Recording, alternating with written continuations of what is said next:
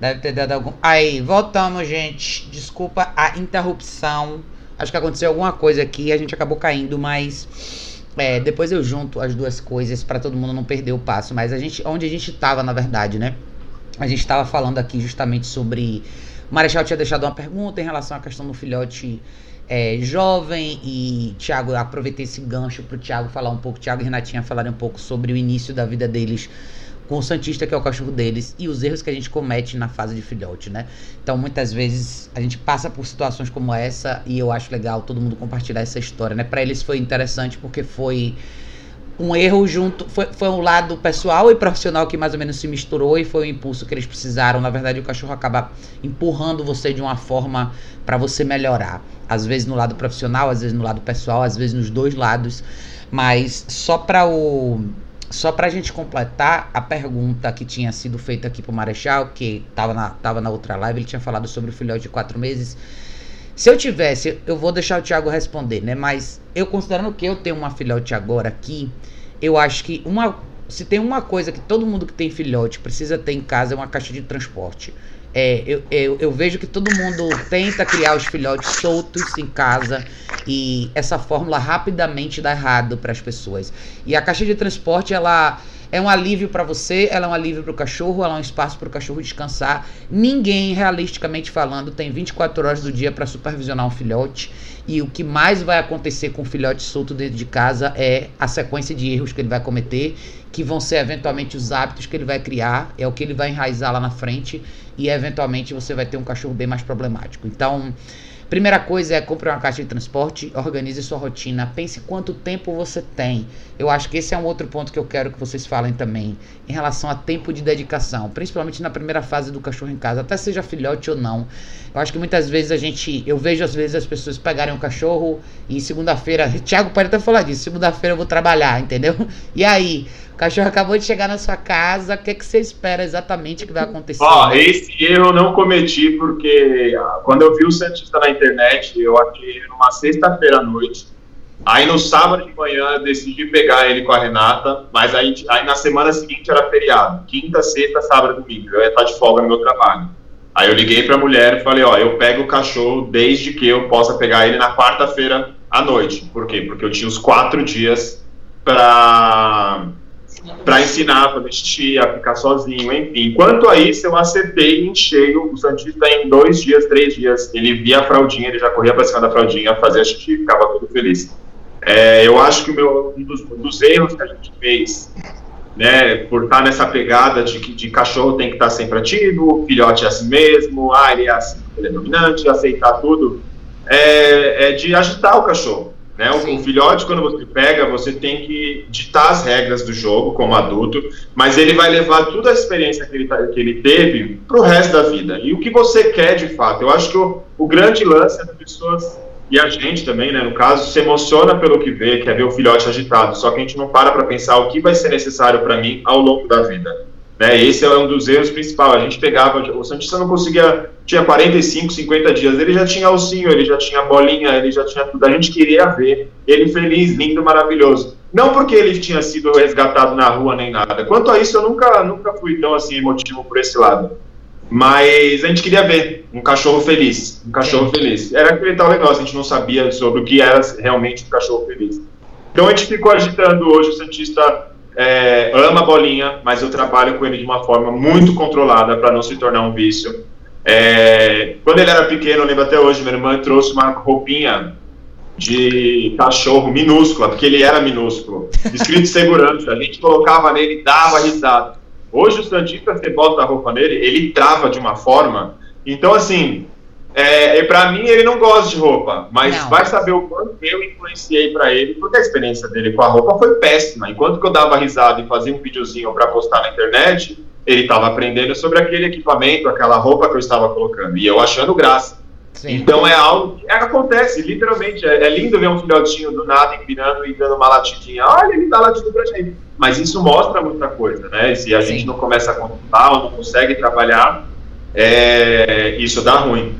E, e aí, normalmente, a gente sempre pensa em fazer alguma coisa quando começa a dar ruim. No caso, a gente foi atrás de curso, mas as pessoas têm que ir atrás de profissionais quando tem o filhote, cara. Se tá com Sim. dúvida se o rosnado, se o rosnado não é legal para você e você tá na dúvida se é ou se não é, contrata um profissional, faça um negócio bonitinho, rapidinho. Não, não deixa acontecer lá na frente. A gente fala isso, dá a impressão que a gente quer que as pessoas contratem a gente, fiquem é. mandando dinheiro pra gente, e não é. É de verdade, para que você não tenha um problema lá na frente, porque de verdade, o Everton tá de prova. Ter um cachorro que você tem um problema sério dentro de casa, Cara, é, isso sim é amor, você querer ir atrás, buscar, se interessar. Porque quantos cachorros, cachorros mais cachorros são abandonados porque fazem xixi na geladeira? Opa! Pessoa... Entendeu? Ou nunca. E se você pegar de filhote, nunca tive problema de fazer xixi local, porque desde filhote eu ensinei. Errei alguma coisa, errei mas era isso que eu precisava para ser profissional. De repente, se eu não tivesse virado profissional, com certeza eu já teria que ter contratado alguém. No caso, ia ter contratado uma pessoa nada a ver e depois ia ter contratado você, porque eu tinha tomado live achei que Ô, oh, gente, eu quero pegar esse embalo de criar o cachorro no início e essa primeira fase, e eu quero passar para Yasmin, que eu acho que a Yasmin tem um caso bem interessante para vocês. A Yasmin vai falar um pouco do Golden dela, que também envolve um outro cachorro, que foi o Kamui também, que é um, que é um mini Bull Terrier, mas eu acho que o caso da Yasmin é um caso interessante, principalmente pelo estigma que algumas raças têm, né? A gente às vezes imagina que, sei lá, todo pitbull é agressivo, todo golden é dócil, ou todo poodle pula, ou todo, sei lá, tem todas essas, essas imagens que a gente tem em relação à raça, os estereótipos, né? E nem tudo é assim. Então a gente às vezes não pode imaginar que porque a raça é predisposta a uma série de coisas, ela necessariamente vai ser desse jeito. Então, a história da Yasmin é complexa, então vou deixar a Yasmin contar um pouquinho. Conta um pouquinho da sua experiência, Yasmin, da sua história com o Minato e o que, que você passou por ele, com ele até aqui, aonde você errou, aonde está a sua jornada, como é que você está aí com ele. Bom, é, a nossa jornada começou já com vários erros. A gente tinha aquela ideia, né, romantizada do que é ter cachorro. A gente sabia que tinha que passear, alimentação de qualidade, limite de regras e só. Era ok. Então veio o Minato, é um Golden. É... A gente ficou dois meses com ele só e com aquela ideia de, ai, coitadinho, ele passa o dia inteiro sozinho, que dó, vamos arranjar uma companhia para ele. Olha que ideia hoje. Um irmãozinho. Surreal, porque a gente trabalha o dia inteiro fora e pensar em deixar dois filhotes sozinhos o dia inteiro é. Nossa, é assim, receita para o desastre. Mas para a gente estava tudo ok, então a gente foi falando com é, os criadores e todos super incentivando, tipo, não, é bom pegar como filhote mesmo, porque assim eles se acostumam melhor, eles crescem juntos e não tem problema o sexo, desde que eles sejam castrados, vai ser ótimo. E ok, ah, então vamos lá. Aí veio o Kamui, que é um Bull Terrier miniatura. No começo era uma gracinha, eles deitavam um em cima do outro. Era uma loucura a casa, porque é, eles brincavam o dia inteiro, então eles ficavam engajando o dia inteiro, era o dia inteiro correndo para lá e para cá. Mas a gente achava uma gracinha, né? Quem não acha, né? Todo Aquelas bolinhas de pelo correndo, era uma gracinha. E é, depois de dois meses, não demorou muito tempo, depois de dois meses, os cachorros não tinham nem um ano, começaram os primeiros indícios de, de briga. Então, é, começaram a, a rosnar, começaram a ter posse com alguns objetos, entre eles. Aí nisso eu já corri e chamei um profissional. Ele até ensinou assim algumas coisas interessantes, tipo o início do controle de impulsos, mas só voltado à comida, né? É, o Kamui chegou até a ficar um, uma semana com ele, na casa dele, com o pitbull dele. E assim, ele sem experiência nenhuma fez a reaproximação depois dessa semana com os dois de forma assim, é, só assim, sem interação dele nenhuma. Ele só soltou os dois cachorros ali e logo nesse momento já teve outra briga, porque óbvio, né? Os cachorros já tinham um histórico. Depois de uma semana separados, só você põe os dois juntos lá sem guia, sem nada, dentro de casa, deu briga. Aí nisso ele já olhou pra gente e já falou: Olha, não tem jeito, seus cachorros, você tem que escolher um deles para doar. Aí nisso eu fiquei assim, né? Falei: Nossa, como assim? Chorei horrores, né? Porque a gente passa por essas fases de aceitação, né? E falei, poxa, mas o cachorro, os cachorros não tem nem um ano, o cara não tem nem um mês né, de, de, de trabalho e já fala isso. Eu vou tentar pesquisar e né, tentar me o que, que é, né? Então, é, segurança em primeiro lugar, né? Eu sempre tive essa, esse muito medo de algo grave acontecer, então separei os dois. A gente no apartamento pequeno aqui mantinha os dois separados e os passeios a gente conseguia fazer juntos. Foi quando eu descobri o canal da Raquel. Então, é, eu comecei a ver algumas coisas, principalmente de vídeos de cães da mesma casa que brigam, porque a Raquel tem bastante conteúdo nesse sentido.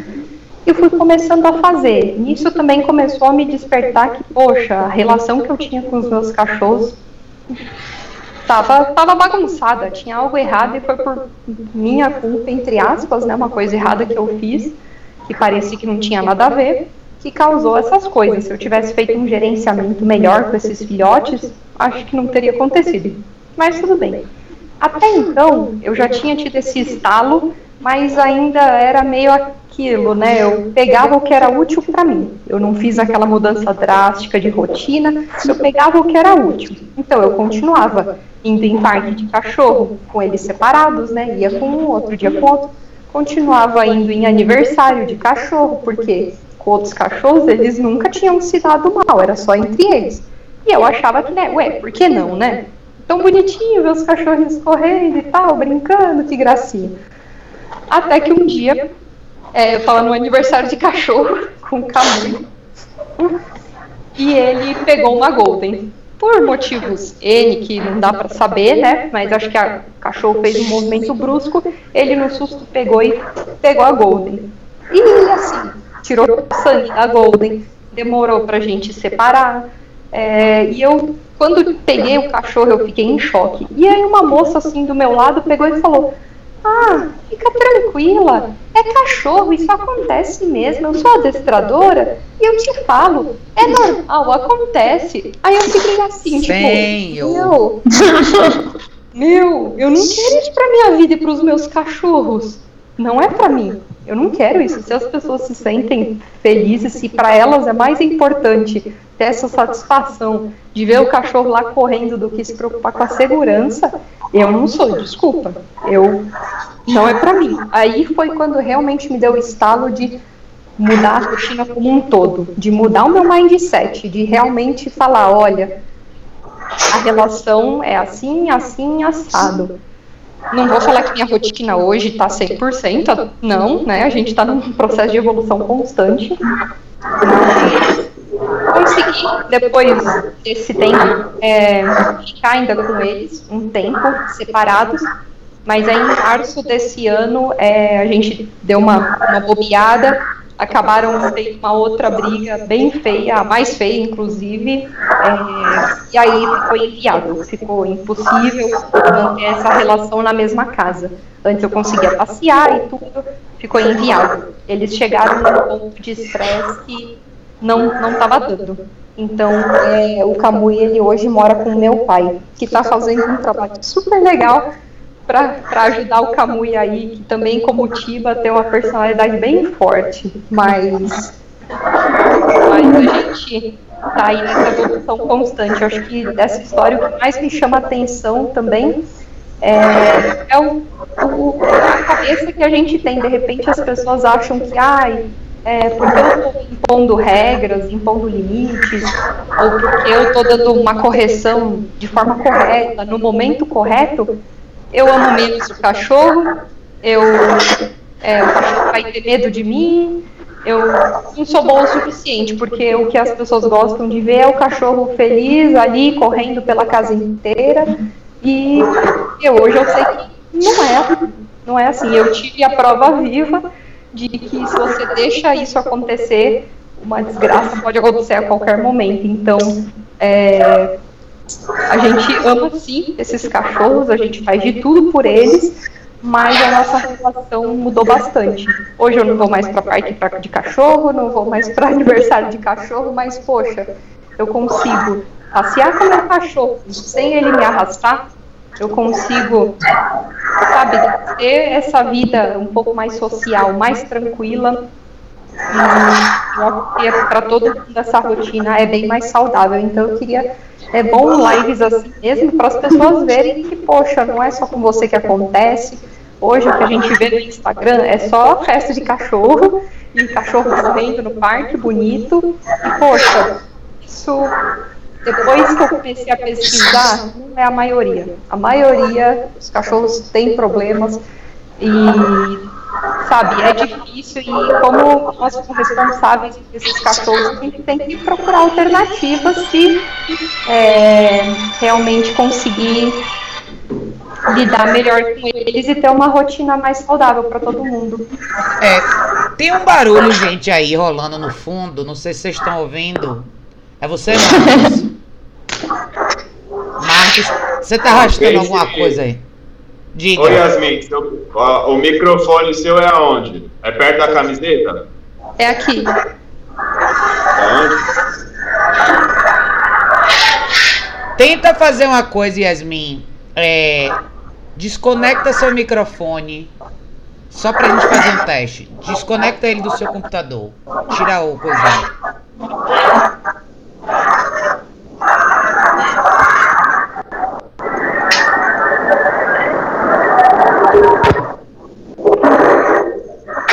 Engraçado o barulho. Põe de novo. Pluga ele de novo. Parece barulho de janela de vem. Tá parecendo de, de...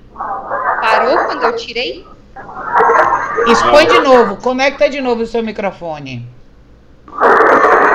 Tem alguma janela aberta aí perto? A minha tá fechada. A minha tá bem, bem quieta, na verdade. É engraçado porque é um barulho bem alto de fundo. Parece até que é. tem alguém no fundo, né? Alguém arrastando alguma coisa no fundo, não sei. É. Não, é aqui eu tô fechado aqui, janela, porta. Bom, mas enfim, deixa eu, deixa eu deixa eu falar essa parte aqui por cima, porque quem, quem não tá de microfone, Jéssica, Everton. Tô, tô de microfone. Ah, Jéssica tá, Everton e Lu, mas aí também tem Marcos, só tá só com esse de ouvido, né? Bom, enfim, vamos ver se a gente consegue tocar e o som da gente se sobrepõe a isso daí. Mas eu acho que o que é interessante do relato da Yasmin pra vocês verem é. Acho que uma coisa bem bacana que você falou foi. Olha que estranho, gente, esse barulho. Vocês estão ouvindo? Todo mundo tá ouvindo?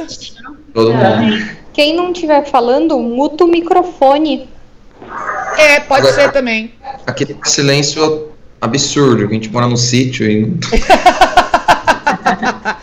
Que só coisa estranha, Dá pra ouvir um né, grilo, gente? só no, lá no fundo. Bom, mas enfim, deixa eu, deixa eu pegar o embalo, porque só Deus sabe o que é esse barulho. O que eu, o que eu acho que foi legal que a Yasmin comentou foi. Às vezes não é só o seu interesse em fazer o cachorro mudar. E eu acho que é uma coisa bacana que a Yasmin comentou foi, mesmo quando ela procurou ajuda, durante algum tempo ela ainda manteve alguns hábitos que são socialmente mais confortáveis, vamos dizer, no lado emocional da coisa, né? Mas isso acaba prejudicando muito o resultado final. Gente, esse barulho tá muito estranho. Todo mundo tá ouvindo, né? Ó, eu mutei o meu microfone. Acho que é melhor todo mundo mutar também. Quem não for Quem falando não aí, falando, for põe no mudo. Deixa eu ver. Ana, você eu não tô te ouvindo, Ana. Eu vou mutar. Abre um microfone por vez para ver onde que tá o barulho. É, então vamos lá. Põe Marcos está no mudo. Quem mais está no mudo? Quem estiver no mudo, levanta a mão para ver. Mudo, mudo, mudo. Yasmin está no mudo? Mudo. Jéssica está no mudo? Não. Agora melhorou, né? Será que tá, a gente está ouvindo os barulhos? Jéssica, será que é você, Jéssica? Só tem o ventilador aqui. Eu já desliguei ele uma vez. Não, então beleza, vamos lá. Acho que assim ficou melhor. Seja lá onde for que esteja essa entidade, ela tá escondida aí. Mas, só pra eu terminar minha linha de pensamento, pra vocês entenderem a coisa da Yasmin. Às vezes os hábitos da gente, que a gente faz fora o que a gente considera ser treinamento, podem comprometer muito a evolução do trabalho que a gente faz com o cachorro. Então, eu sei que tem essa, essa iniciativa que as pessoas querem, que é bonito de ver. Ah, festa de aniversário para cachorro, encontro da raça X, não sei aonde, todo mundo solto e bolo de aniversário e tal. Eu adoraria que tudo isso desse certo, mas infelizmente não é assim, tá? Infelizmente, a, a, esses eventos, quando eles acontecem, não existe um, um, uma consciência das pessoas de forma geral do, é, em relação ao que, o que, que os cachorros devem fazer num ambiente como esse. Então a ideia acaba sendo muito um, um momento de liberdade, todo mundo entra, tira os cachorros da guia, deixa rolar, deixa todo mundo fazer o que quiser fazer. E, e eu acho que esse episódio que aconteceu com a Yasmin em relação ao Camu e dele ter atacado outra cachorra de forma bem agressiva, tirou sangue da cachorra. E alguém falar para você isso é normal? Não, isso não é normal, tá? Não, de, não deveria ser o normal num evento social. E eu acho que o que me chama mais atenção ainda, além da gente ver constantemente esses eventos surgirem é a reação que as pessoas têm, dizer cachorro é assim mesmo. Será que você está disposto a ver seu cachorro sangrar e ser rasgado no meio de uma festa de aniversário porque você quer que seu cachorro vá numa festa de aniversário? Então, e assim, eu não estou dizendo que toda festa de aniversário de cachorro é assim, mas cara, vamos prestar um pouco mais de atenção nessas coisas, porque a Yasmin, como vários outros donos de cachorros, às vezes estão dentro do circuito social onde as pessoas vão sempre incentivar, não, vai, é assim mesmo. E, cara, não é assim mesmo. Às vezes você tem que pensar um pouco mais em você e no seu cachorro. Será que esse. Quem tirou do mudo agora? Quem de vocês tirou do mudo? Ninguém? Jéssica, você tá me ouvindo? Tô, tá bem baixo. Mas é meio que voltou o barulhinho aqui, mas foi Voltou. bem melhor. Bom, mas o que eu quero dizer é o seguinte: às vezes, se a gente a gente precisa pensar um pouco mais do que é importante pra gente e pro nosso cachorro versus o que é visualmente mais bonito.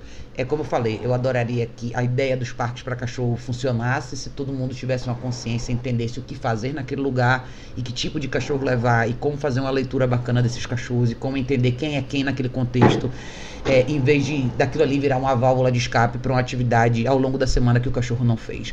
Ou uma festa de aniversário para cachorro eventualmente substituir um programa social seu, que às vezes a gente, como ser humano, não tem no nosso contexto, e o cachorro acaba sendo essa ponte que leva a gente para essas situações, para a gente conhecer mais pessoas. E assim, eu não tenho nada contra o cachorro ser uma forma da gente entrar de volta no universo social, mas você tem que saber aonde você está entrando, senão você pode entrar numa armadilha e eventualmente cair numa situação como a Yasmin caiu, né?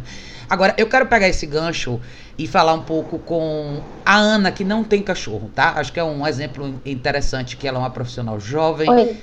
Ela não tem cachorro ainda e ela tá vivendo essa experiência de ajudar outras pessoas. Então, Ana, eu queria que você falasse um pouquinho do que você vê na realidade no início dos seus atendimentos. O que é que você vê que são os erros mais comuns que as pessoas cometem?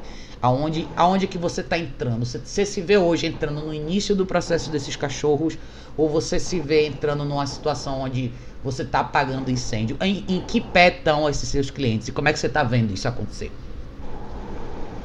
É, bom, gente, boa noite. É, eu vou só dar um resumo, não é que eu nunca tive cachorro. Eu, quando eu era bem pequenininha, tinha acho que uns 5 anos, uns 6, 6. A minha família ganhou um salsichinha de presente de aniversário, que era meu aniversário, né? É, o bichinho não ficou um mês na minha casa, porque meu pai não gostava de cachorro, e, tipo assim, foi presente, ele não podia devolver o cachorro ali na hora, né, no aniversário. Só que o cachorro fazia de tudo. Então, tipo, fazia xixi no pé do meu pai, é, comia a casinha que a gente comprou, tipo, foi uma loucura. Sei que ficou um mês na minha casa, um dia voltei da escola, não tinha mais cachorro, não tinha mais casinha, não tinha mais nada. Então, eu imagino que por conta do comportamento do cachorro, os meus pais também não conheciam, não tinham histórico de como cuidar de cachorro nem nada. Eles acharam melhor, ao invés de o cachorro ficar sofrendo e ele sofrendo também, eles acabaram devolvendo o cachorrinho, né? Mas de cachorro em casa mesmo, essa foi a única vez que eu tive contato. É, depois, quando eu fui, eu tinha acho que uns 15, 16 anos, eu comecei a cuidar de cachorro de amigos meus, porque eu gostava muito, então eu falei, ah, vou, sei lá, cuidar de graça mesmo, só para ter cachorro por perto, só para poder é, interagir, brincar, conhecer, porque eu sempre gostei muito. E nesse meio do caminho fui entrando nessa área, fui vendo que dava para ganhar um dinheiro, então, tipo, no começo eu nem pedia nada, mas começaram a pagar para mim depois de eu fazer pet sitter e tudo mais. E eu acabei falando, ah, vou entrar no meio dessa área para ver como funciona, né? Depois fiz alguns cursos e tudo mais e fui meio que meti minha cara a tapa e falei, ah, quer saber, vou tentar começar a fazer atendimento na casa, ver como é que funciona, se funciona de verdade, porque até então a ideia que eu tinha de adestramento era dar patas, fazer sentar e aquela coisa bem televisão, né? E aí eu comecei a, a, ver que realmente não era isso, que as pessoas precisavam dentro da casa delas, não era um cachorro que soubesse dar pata, fazer truque. Elas precisavam de um cachorro que soubesse se comportar no ambiente de dentro da casa, de querer levar na casa de alguma outra pessoa e o cachorro não fazer xixi em qualquer lugar. Então, era muito mais um de ter uma companhia e um cachorro educado do que um cachorro que soubesse fazer truque e coisas do tipo. É, em relação ao que você perguntou do, dos atendimentos atuais que eu tenho, é, eu, graças ao bom Deus, eu atendo muito filhote de tipo assim, a pessoa ainda não comprou o filhote e já tá pesquisando adestrador, ou a pessoa, tipo, o cachorro chegou no. Eu atendo muito de. O cachorro chegou na sexta, eu tô no sábado na casa, na casa da pessoa. Ah, que bom. Então, é eu acho. Sim, a grande maioria que eu pego de filhote é assim, é a pessoa, tipo, no dia seguinte já conseguiu contato com alguém. E eu acho muito legal, porque eu já chego na casa da pessoa, e assim, a maioria já tá, tipo, cachorro na primeira noite já dormiu na cama com a pessoa. Aí eu já chego no dia seguinte e falo, pode parar, guarda esse negócio, volta no outro cantinho, vamos, vamos é, organizar essa rotina um pouquinho melhor. Então, assim, eu consigo pegar muito filhotinho de pequeno e todos os filhotes que eu consegui fazer acompanhamento até pelo menos uns 5, 6 meses de idade são os que eu vejo que tem menos problema hoje em dia. Que os donos falam, nossa, tipo, não temos muitas dificuldades com eles, é um ponto ou outro específico que, que surge por conta de coisas que acontecem na, na rotina, no dia a dia, né? Mas no, no, básico, no geral, de, de comportamento dentro de casa, de poder sair com o cachorro e o cachorro não ser estressado, não latir para todo mundo, a gente conseguiu trabalhar bem. E de erro de, de, de, sim, de chegar das pessoas e ter assim já um de apagar o, o incêndio, é bem mais incomum, mas ainda assim eu encontro bastante. É, falando, comentando de Chivas, né? Voltando um pouquinho, é, eu até comentei com, com o Everton na, no, no curso que a gente fez. Eu atendi um, uma família que eles tinham uma Shiba já, que já estava com um ano e meio, dois, se eu não me engano. Ela tinha muitos desses problemas, não eram muito grandes, mas assim, ela não deixava o dono deitar no sofá, quando ela estava no sofá, ela dava uma rosnadinha, se ele tentava, ela dava uma avançada, mas nunca tinha chegado a ficar num nível muito suportável a ponto deles quererem trabalhar com ela, né? E eu, só, eu já conhecia a, a dona de, dessa cachorrinha, e ela me ligou um dia, numa sexta-feira à noite, e falou: Ah, Ana, você consegue vir aqui? Acho que era uma quinta-feira à noite. Você consegue vir aqui amanhã pra gente conversar sobre a, a cachorrinha, né? Eu até postei lá no Instagram. É, e aí eu lembro que eu falei, nossa, que bom, né? Vocês conversaram, você e seu marido decidiram começar adestramento. Ela é, então. Aí ela mandou uma foto. Eles tinham acabado de pegar uma outra Shiba pequenininha. E no primeira noite que eles estavam juntas, que elas colocaram as duas cachorrinhas juntas, por questão de posse por recurso de alimento, a mais velha catou no cangote da pequenininha e jogou ela longe. Então, assim, foi no primeiro dia de, da, da, cachorrinha nova na casa, eu consegui chegar no dia seguinte. Foi um trabalho longo que a gente teve, mas assim, foi um mês de elas quase não, não interagiam, por indicação justamente da gente evitar essas brigas e tudo mais, né? Mas foi, acho que, foi uma das piores que eu peguei, que eu realmente tive que apagar um incêndio porque senão não ia ter como, não ia ter como prosseguir, não ia. Fui bem claro com ela, falei, olha, não é certeza que elas vão se dar bem, a gente vai fazer o máximo possível para elas conviverem bem, mas não vai esperando que elas se amam, nem nada do tipo. Mas graças a Deus, todo o processo que a gente fez demorou um tempinho, mas a gente conseguiu. Hoje elas se dão super bem, a rotina ainda está bem estruturada na casa delas, a dona fala que ela sempre fica de olho, está trabalhando bastante com a mais velha ainda, que é que tem mais dificuldade e ela fala que a diferença que ela vê da, da pequenininha, que eu peguei todo o processo de, de, do primeiro dia que ela chegou na casa até agora, no, que ela tá com sete meses, se eu não me engano, ela fala que ela vê uma diferença, assim, enorme de como que ela tratava a outra cachorrinha, como que ela trata essa agora, que ela realmente trata igual cachorro, essa uma, mais novinha, né? E a outra não, ela tratava igual gente, igual bebê, então a, a diferença do tratamento re, é, refletiu muito em como a cachorrinha se comporta hoje. Com essa mais novinha dela, ela fala que ela não tem muito problema. É só uma, uma ansiedade ou outra, porque ela já é um pouquinho mais ansiosa, mas assim, de resto, ela falou que ela quase não tem dificuldade com a cachorrinha. É bom você ter falado dessa parte do, do relacionamento, né? Que é justamente um gancho que eu queria pegar aqui. É, Sim. mas às vezes a gente, fora além da questão de raça e, da- e dos desafios, eu acho que é a forma como a gente vê o cachorro, né? Eu ia até entrar um pouco de novo na esfera da caixa de transporte, da restrição, principalmente quando a gente fala de um filhote novo numa casa que já tem cachorro e assim vai. Então, de tudo que a gente já falou até agora, você vê que existe uma coisa em comum nos erros que de uma forma ou de outra todos nós já cometemos, cometemos, né? Que é permissividade, liberdade, pouca supervisão. A gente acaba querendo que o cachorro curta mais a vida, seja mais contente, mais feliz, seja mais livre. A gente é, é como se fosse uma, uma enxurrada de emoção, né? A gente projeta muita coisa no cachorro, a gente projeta uma relação que, que não é real, que você quer ter uma relação completamente romântica com uma espécie diferente, você quer que aquele animal tenha tudo o que ele quer o tempo inteiro e que ele ame você e que o mundo seja cor e rosa. Então, eu acho que considerando até o tema dessa live, se a gente falar de relacionamento, né?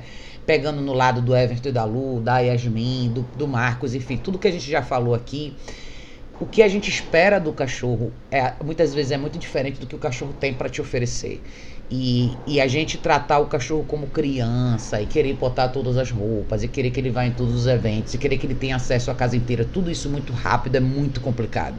Eu acho que o que falta hoje na internet é mais realidade. Eu acho que a gente vê muito esse primeiro momento romantizado e a gente acaba não vendo o que acontece quando essa lua de mel, entre aspas, acaba, né? Que é quando o filhote sai dessa fase pequenininha, quando ele começa a explorar mais, quando ele começa a, a dar mais trabalho, ser um cachorro mais difícil. Eventualmente essas histórias somem e aí é como se a gente sempre voltasse pro primeiro capítulo. Olha que cachorro bonito ele chegou, que fofinho. Então, o, o relacionamento em si é uma coisa que eu acho que é o maior impacto que existe no, no- no- no- na resposta, né? No, produto final que vai ser o comportamento desse cachorro. Quando eu falo relacionamento, eu acho que às vezes as as pessoas entendem isso como uma coisa muito abstrata, mas é literalmente é, a forma como você lida com seu cachorro diariamente. Às vezes você fica pensando assim, ah, por que eu não vou deixar ele subir no sofá? Mas você não se pergunta, por que, que eu vou permitir que ele suba no sofá? E não que o sofá em si seja um problema, mas pare para pensar assim. Eu vou colocar, eu vou abrir a sala para meu cachorro. O que, que eu quero que ele faça na sala? Ah, eu quero que ele faça qualquer coisa. Como assim qualquer coisa? Qualquer coisa é abstrato. Ah, ele vai subir no sofá e aí? E aí o que acontece? Então, eu- É muito engraçado isso que você fala assim, aí o cachorro sobe no sofá. Só que logo depois disso ele vai definir que você não pode subir no sofá. E aí você fica se perguntando: ai meu Deus, o que aconteceu? Eu dei minha casa inteira, eu dei tanto amor, por que, que ele tá me tratando assim? Porque cachorro é assim. Porque se você não assume esse papel, ele vai assumir. E todo o medo e toda a hesitação que você teve no início em deixar claro pro seu cachorro que ele não podia subir no sofá, ele tem zero disso com você. Ele vai ser muito claro na hora que ele vai dizer pra você que você não vai subir no sofá. Que você não vai se mexer na cama quando ele estiver dormindo, que se você se mexer ele vai te morder. Então é muito. Às vezes as pessoas tentam explicar isso como uma coisa. Ah, o cachorro tem algum problema neurológico, o cachorro tem. Não! Isso se chama comportamento predatório. É assim que cachorro funciona. Eles funcionam desse jeito. Então, eu acho que as pessoas esquecem desse lado do animal. E isso vale para Chihuahua e vale para São Bernardo e tudo entre essas duas raças. Se a gente não define como a, a banda toca, vamos dizer assim, quem define esse tom dessa música, o cachorro vai definir. Ele não tem pena de te morder se ele precisar. Ele não tem pena de te dar um chega pra lá. Ele não tem pena de impedir que você saia de casa, ou de fazer um escândalo quando você não tá, ou de destruir o seu sofá, que custa uma fortuna. Então, às vezes a gente tem que achar uma explicação muito complexa por trás disso e a explicação é simples. Porque ele pode, porque você deu esse poder pra ele, você cedeu e ele assumiu essa posição e ponto final. Porque a espécie é assim É. e eles não vão negociar com você.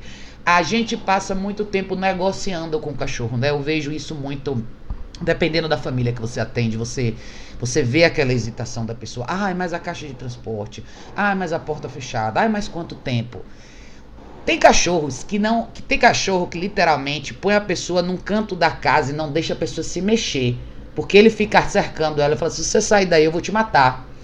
O cachorro não pensa se você vai estar desconfortável naquele canto. Você tem que fazer xixi, você tem que beber água, se você quer sentar ou se você quer sair dali. se ele falar que você não vai sair dali, você não vai sair dali. E ponto final. E muita gente, já, eu conheço gente que já passou por isso. De, de entrar numa situação com o cachorro, onde o cachorro defina, cara, você não vai sair daqui agora, agora você vai ficar aí.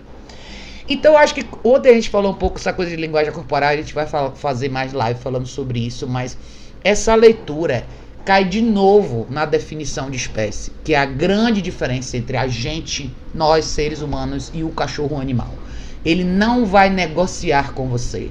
As emoções dele não vão atravessar esse caminho, ele não vai ficar pensando, poxa, ela é tão gente boa, ela me deu esse biscoito que é tão legal, ela gastou essa grana com essa comida, essa cama custou tanto. Não, você deu o que você quis dar. Ele vai tomar o que ele tem que tomar. No tempo dele acabou. Então, se a gente não assume essa posição, é quando a gente fala de liderança, de disciplina, de deixar as regras claras, isso está tudo nesse circuito, né?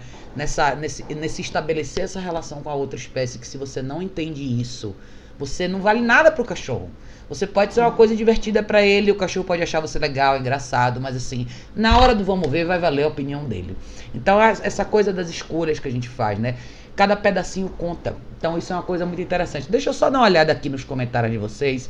Fora a bagunça que vocês estão fazendo aqui com o Norberto. Anderson tocou num assunto interessante aqui que eu quero até que a gente entre aqui um pouquinho depois disso, falando sobre a questão do mito da castração que resolve problema de comportamento. Eu acho legal o Anderson ter comentado esse assunto. Aliás, o Anderson vai estar na próxima live aqui com a gente. Tem muito disso também, né? Eu acho que vocês, todos vocês que trabalham com cachorro já devem ter ouvido falar. E muita gente fala assim: ah, mas o seu cachorro tá fazendo isso, tá sendo tá possessivo com comida XYZ, vamos castrar que vai melhorar. Uma coisa não necessariamente está relacionada à outra, tá? Às vezes as pessoas, de novo, depositam uma expectativa muito grande na, no procedimento da castração, imaginando que o comportamento destrutivo vai acabar, os latidos excessivos vão acabar, tudo mais vai acabar, porque agora o seu cachorro é castrado e não tem mais aquela descarga hormonal. E simplesmente não é assim. Eu acho que esse argumento da castração ele acaba valendo justamente quando as pessoas, de novo, dançam ao redor do tema que é posicionamento, correção, disciplina. Seu cachorro vai parar de latir para os barulhos lá fora quando você corrigir, quando você apresentar uma consequência de valor. Seu cachorro vai parar de ser possessivo com comida quando você apresentar as regras para comida e você apresentar a consequência de valor. É assim que vai funcionar se você não fizer desse jeito, pum, essa é a consequência. Então, de novo, a castração acaba vindo de novo com esse argumento. Claro que existem um debate enorme entre vantagens e desvantagens da castração, principalmente no contexto de grupo. A gente poderia falar isso, mas seria um, um outro tema para uma outra live, mas Castração não vai resolver. Se você hoje vive uma situação problemática com dois cachorros em casa, ou com um cachorro em casa, seja qual for, castrar e não fazer mais nada não adianta nada. Você quer castrar o seu cachorro? Massa. Mas o trabalho continua tendo que ser feito. Você vai continuar tendo que apresentar as regras. Você vai ter que restringir espaço. Você vai ter que supervisionar. Você vai ter que eliminar essa permissividade. Você vai ter que se colocar no seu lugar. Se você não é que para quem vê de fora, para quem vê de fora, a castração é um passo de mágica. A pessoa não vai precisar mexer um palito.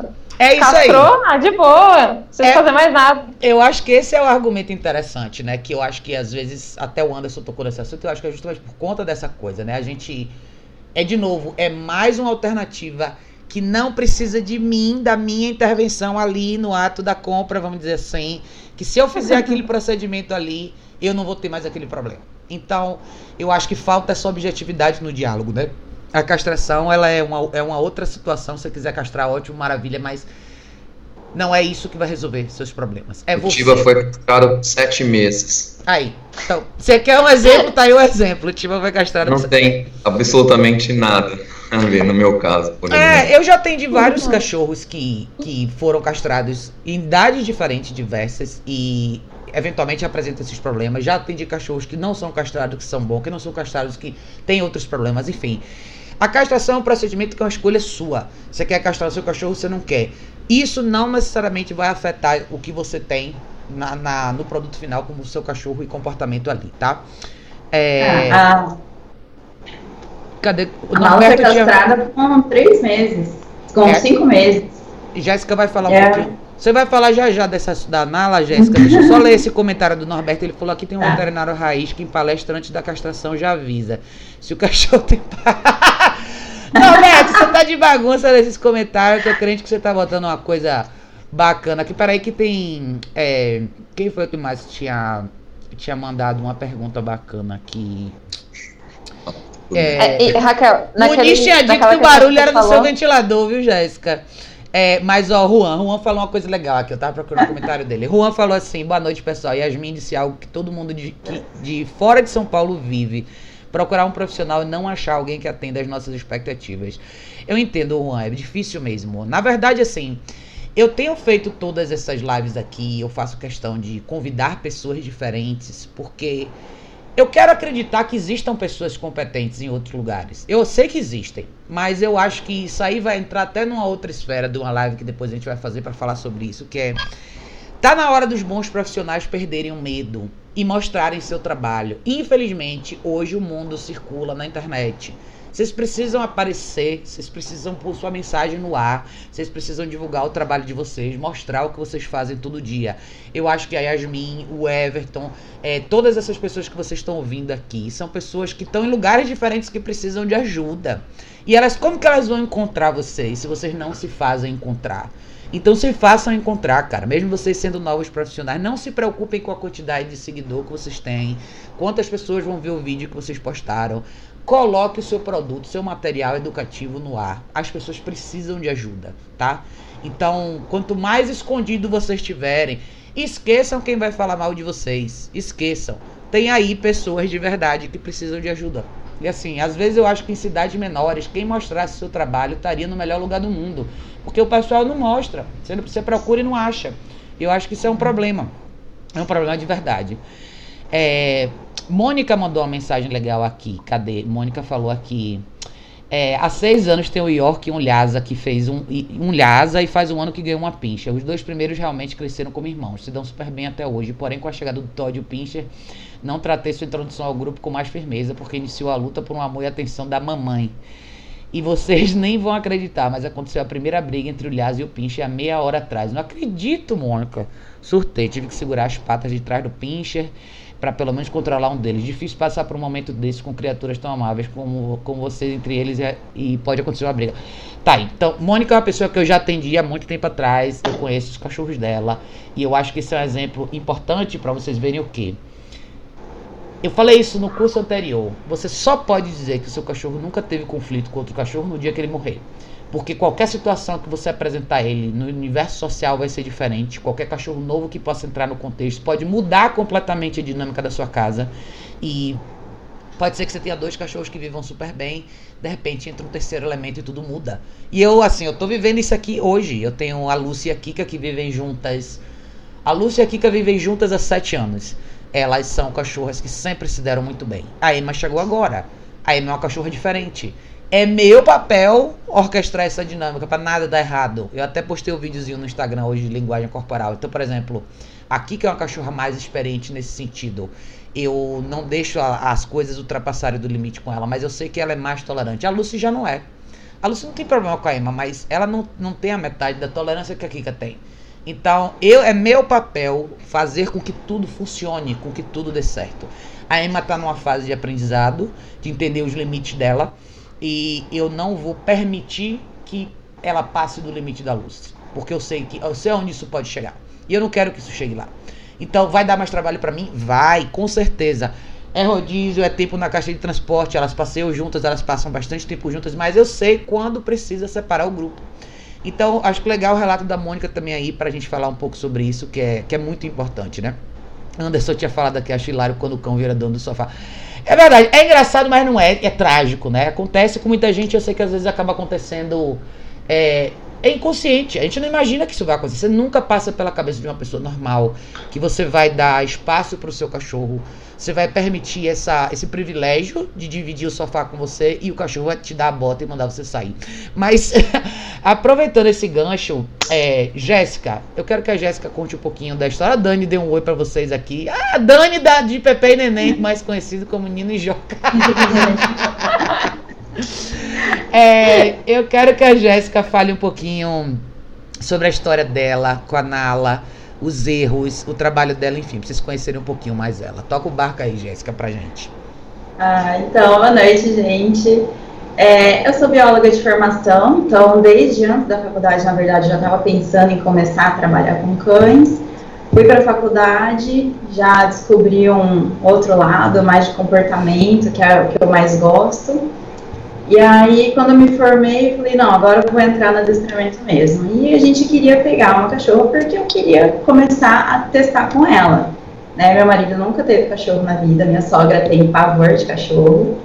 Então, ele não sabia nada, então eu já fui doutrinando ele, né? Já fui dando as ordens. E eu nunca tive cachorro dentro de casa.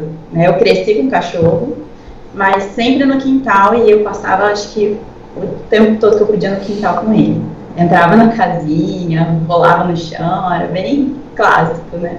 Sim. E o que acontece? É, a gente estava pesquisando a raça, porque era apartamento também, e eu sou meio louca das raças, então eu pesquiso padrão, comportamento, tudo. E a gente tinha decidido pegar um Bacende. Nossa! Um Sério? Você é a primeira pessoa do mundo que eu falo que, ah, eu pesquisei e quero pegar um Bacende. Porque é um cachorro que não vocalizava, apartamento, né? Eu já tinha um pouco de experiência, tive bastante Fox Paulistinha na vida, então eu já tinha um, uma ideia. Falei, ah, não vai vocalizar? Faz uns barulhos esquisitos, mas a gente controla. E aí o que aconteceu? A gente achou uma criadora, a gente ficou conversando com ela, só que a gente tinha uma data, nem lembro porque que a gente tinha um limite, e falou, se não der certo, a gente adota. E aí não deu certo, a gente foi adotar, e fomos também assim, vamos pegar um cachorro calmo, tranquilinho. Ó, você pulou uma fogueira, viu, Jéssica? Bastante é jogo duro, velho. Eles são jogo duro, gente... esses cachorros a gente encontrou a Nala, né, vira-latinha lá na feira, uma gracinha, quietinha, um anjinho, com uma barriga gigante de verme. E aí, quando a gente chegou em casa, assim, começou o tratamento, na hora que saiu os vermes, a cachorra apareceu. Que eu acho que é o que mais acontece com todo mundo aí, que é pegar um cachorro com uma energia bem mais alta do que a sua. Sim. É, e aí a gente descobriu que a cachorra era ligada na tomada e assim, a gente não era assim o casal mais ativo. E aí, na época das vacinas, dentro do apartamento, e, e aquela cachorra voando o dia inteiro, não tinha caixa de transporte, ainda não tenho, tá na lista, mas um dos maiores erros foi não ter a caixa de transporte, porque ela é destruidora, então a gente teve muito problema de. Era direto, a gente saía de casa na hora que voltava, tava todo o jornal picado. A gente deixava ela no espaço restrito, pronto, sem nada para ela, só uma, um brinquedinho, água e o jornal. Mas até hoje esse é um comportamento que ainda reflete um pouco. Ela tá diminuindo bastante, mas se der oportunidade ela destrói alguma coisa. Ela tá com dois é, anos? Quase dois anos. Tá a gente, conforme ela foi crescendo, a gente descobriu que ela é uma mistura de pitbull. Ela lembra então, mesmo, eu ia te perguntar, ela, é uma, ela parece mesmo. É, e ela tem a personalidade completa, né? Ela ama pessoas, ela é extremamente atlética, agitada e muito teimosa. E para completar, dominante. Então, assim, graças a Deus eu falo que eu não tenho, não tive ainda, né? Nenhum cliente igual a ela, porque ela é o meu maior desafio. Sim. Ela, ela, na verdade, é o maior incentivo, né? Porque ela acaba me incentivando com os, os jeitinhos dela de ser criativa e melhorar a minha liderança. Né? É, outro erro que a gente teve com ela foi nessa questão de, de dominância mesmo, ela é, ela é bem complicada. Ela, se você não lida todo dia com ela, né, com regras e limites, ela folga. Então, por exemplo, ela não sobe no sofá, não sobe na cama, mas um dia que eu deixei, no dia seguinte ela já quer pular em cima de novo. Ah, sim. Né? Então ela não, ela não pode ver uma pessoa mais de energia mais fraca que ela se aproveita da situação. E ela, ela é meu desafio diário, né? Eu consigo trabalhar bacana com ela, mas é um desafio ainda. Mas foi legal você ter falado isso, Jéssica, porque há muito tempo atrás eu estava ouvindo um podcast falando sobre esse assunto, né? Bastante tempo atrás. E uma pergunta muito comum que as pessoas fazem às vezes é quando, principalmente quando a gente começa um treinamento, onde a gente entra com equipamentos que vão ajudar, caixa de transporte, prong collar e collar, assim vai. imediatamente a pessoa pergunta: até quando, né? Muita gente pergunta assim: até quando ele vai ter que dormir à noite na caixa de transporte? Até quando ele vai ter que usar prom collar nos passeios? Até quando ele vai usar e-collar? E tem muitas pessoas que evoluem e trabalham constantemente para o cachorro, cachorro ter uma resposta de comando verbal. Porém, não, eu não gosto nunca de dar a data de expirar. Primeiro, o seu treinamento não acaba nunca. E você deu um exemplo muito bacana, porque assim, pelo que você descreve da sua cachorra, muito da Kika é parecido com ela. A Kika é uma cachorra de personalidade muito forte. Apesar dela ser uma cachorra super boazinha, ela adora a gente, ela não tem problema com cachorro com nada, mas ela é uma cachorra que se você não deixa claro o que você quer dela, é. se você não assume a sua postura, no minuto seguinte ela vai assumir. Ela não tem problema em tomar a uhum. frente, entendeu? Então, ela é uma cachorra muito sossegada, muito tranquila, mas as folgas que você dá, os cachorros eles são assim. Se você define que beleza, ninguém vai subir no sofá, e de repente um dia você deixa ele subir ah, só hoje, não tem problema. No outro dia ele vai subir. E é a mesma coisa de você falar assim, ah, eu, não, eu não preciso mais do cola eletrônico. Maravilha, meu cachorro responde super bem na rua. Tá bom. Aí você vai começar uma semana, duas, de repente acontece alguma coisa, o seu cachorro reage. Ele descobre que a consequência não está mais ali. O que, que ele vai fazer? Opa, eu entendi como fazer isso agora, não tem mais consequência, agora eu posso fazer o que eu quero. Às vezes as pessoas imaginam que ah, isso é um treinamento de contenção, você nunca está deixando o cachorro ser quem ele é. Gente, eu vou falar uma coisa bem honestamente para vocês. Nenhum cachorro no universo urbano é quem ele gostaria de ser o tempo inteiro. Não existe isso. Se você está esperando que seu cachorro vai ser quem ele, quem ele seria no universo natural, se mude para o meio do mato. E solte ele e viva numa barraca. Aí você vai ver quem ele é. No nosso mundo não é assim. A gente vive em casas pequenas, a gente vive em apartamento, nossos bairros são caóticos, tem barulho para todos os lados. Tudo que envolve a vida do seu cachorro hoje é não natural. Então o que a gente faz é tentar trazer o mais próximo possível do que seria uma rotina para o cachorro, no sentido de caminhada, para a gente simular o que seria uma migração, principalmente em grupo, você estabelecer regras para caminhada para que a comida tenha um valor similar talvez o que seria no universo a caça, o descanso em grupo, lugar, toca, mas assim, natural mesmo, não existe isso. Então, eu acho que você tem que pensar sempre que o seu papel exaustivo ao longo da vida é ser esse líder mesmo. Por isso que uma vez quando eu fiz um vídeo falando sobre liderança, liderança é muito mais do que você só dizer o que todo mundo tem que fazer uma vez por dia. É literalmente assumir a responsabilidade das consequências que vem com tudo isso, todos os dias, o tempo inteiro. Então cansa, por isso que todo mundo pergunta quando vai acabar. Porque cansa fazer. Cansa anotar e, botar o seu despertador para você acordar no horário, porque o seu cachorro dormiu na caixa de transporte, ele tem que sair. Cansa de repente você ter que acordar uma hora mais cedo para caminhar com o seu cachorro, porque você tem que trabalhar. Cansa você manter a alimentação no horário e fazer um ritual bacana para o seu cachorro esperar e comer direito. Cansa a introdução de um segundo cachorro e usar a caixa de transporte fazer rodízio e dividir, introduzir aos poucos. Tudo isso cansa. E eu acho que às vezes o que a gente precisa passar mais, o que as pessoas precisam entender é dá trabalho sim ter um cachorro. Principalmente se você quer ter um cachorro que de verdade vai ser um cachorro que vai viver bem com você. Porque as pessoas têm vidas diferentes, né? E eu, eu às vezes uma amiga minha fala isso pra mim direto, Raquel, você desencoraja as pessoas a terem cachorro. Eu falei, não, não é isso. É que eu sempre avalio o estilo de vida da pessoa. Às vezes você tem uhum. pessoas que trabalham fora o dia inteiro e ainda tem uma vida social bacana e gostam de sair para barzinho e para arrepiar e viajar com os amigos. Que horas você vai dar conta do seu cachorro? Em que horas exatamente você vai trabalhar esse cachorro? Você vai conseguir fazer o que com ele dentro dessa vida que você tem? E às vezes as pessoas nem são tão ativas assim, mas elas simplesmente não estão afim de fazer. Eu quero chegar em casa e levantar minha perna e assistir televisão, não quero fazer nada. Então você tem que pensar se o cachorro é para você. Porque eu acho que é como o Thiago falou, não é que é difícil, é demanda energia sua. Tem gente que tem prazer em fazer isso. Se você gosta, vai fazer parte da sua vida e vai ser maravilhoso. Mas você tem que passar da esfera da lua de mel, porque o cachorro vai viver bastante. E às vezes você vai ter um cachorro com. Ó, aqui que é uma cachorra que na minha conta tá com uns 10 anos. Você só diz que ela tem essa idade porque ela tem pelo branco. Mas se ela não tivesse, ela tem a maior energia, ela tem o maior gás, ela faz tudo como qualquer outro cachorro faz. Então você vai pensar assim, ah, quando que vai acabar? Quando que eu não vou precisar fazer mais nada? Nunca. Só quando o seu cachorro morrer. Você sempre vai ter que fazer a sua parte.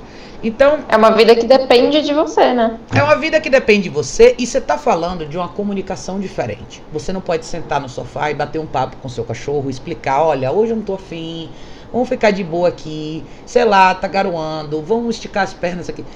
Não adianta você ter esse diálogo, você tem que fazer acontecer.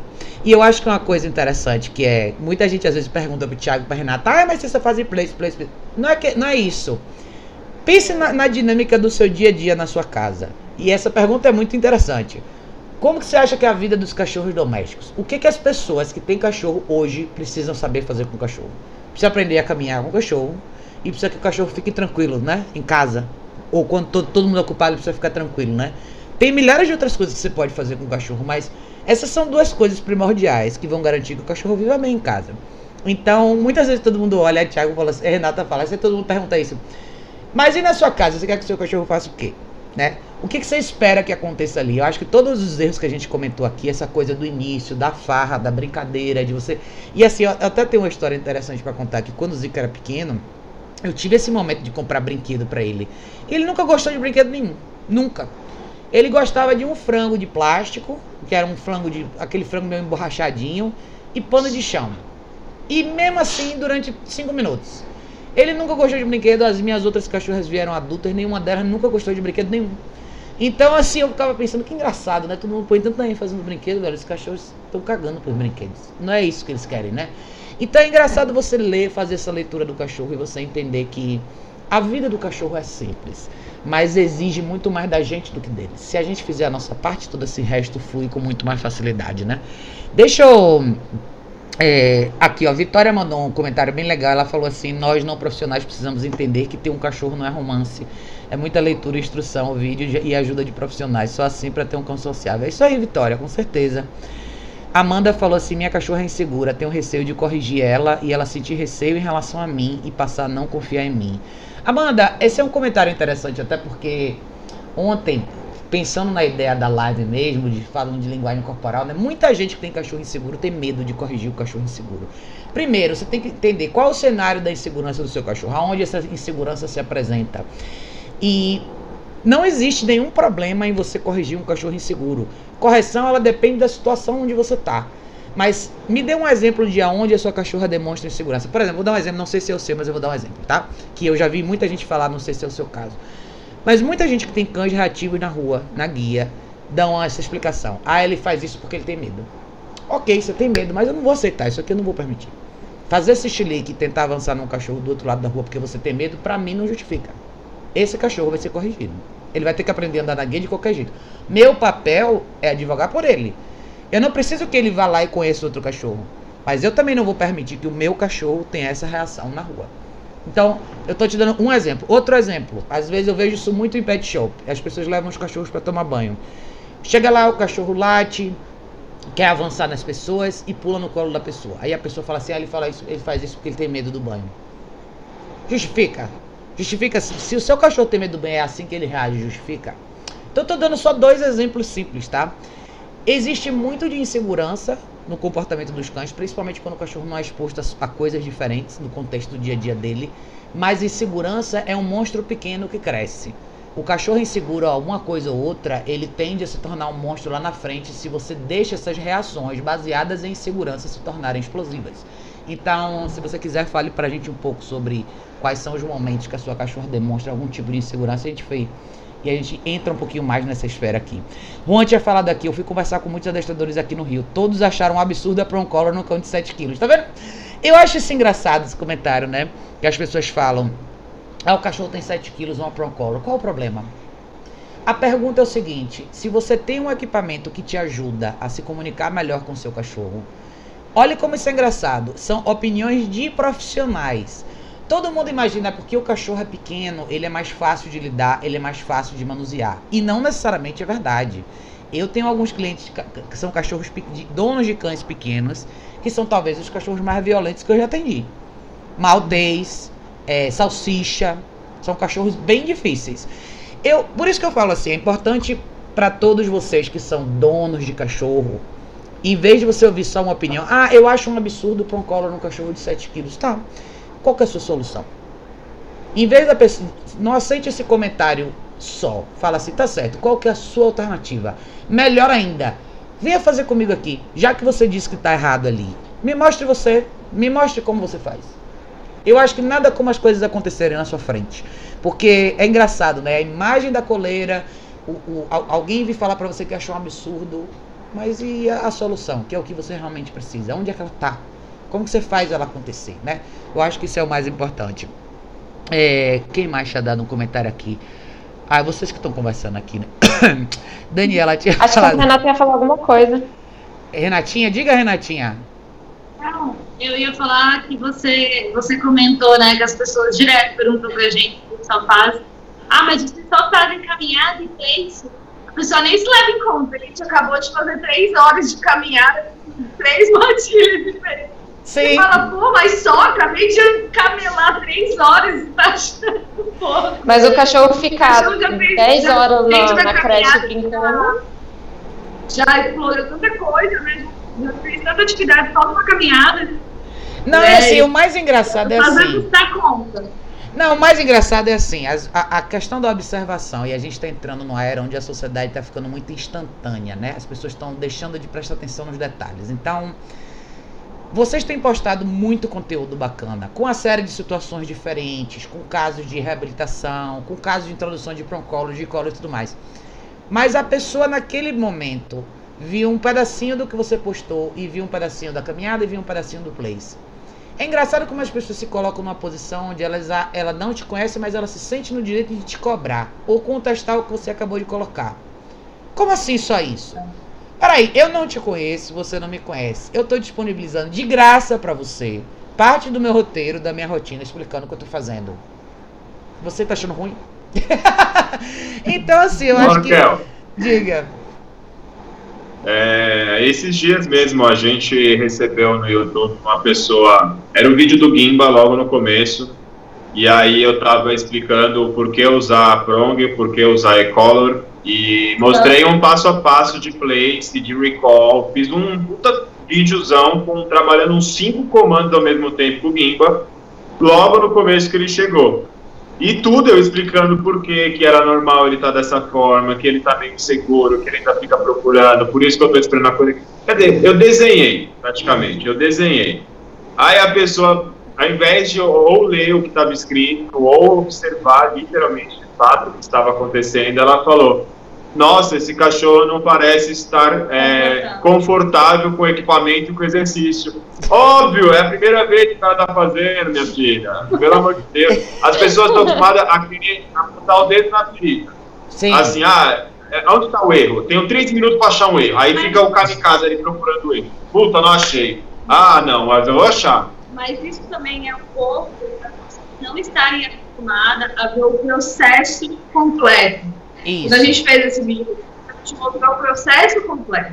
Então é muito comum você ver o cachorro que já sabe cuidar, o cachorro que já está confortável com a coisa, o cachorro que já sabe fazer. Quando você pega um cachorro que ele está justamente passando por aquele processo dele deixar de ser inseguro, ele está mostrando a parte que ninguém quer ver, que é a parte que a gente liga, que é a parte que a gente precisa deixar o cachorro confortável em algum momento, ou que ele vai passar por um estresse.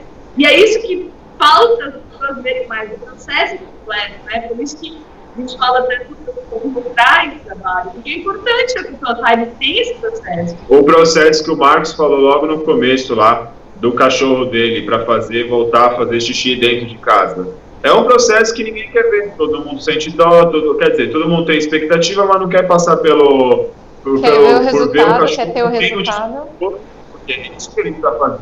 Ele vai ter que ficar desconfortável, com a, com a vontade de fazer xixi, ao invés de passear, eu vou levar lá para ele com a fraldinha.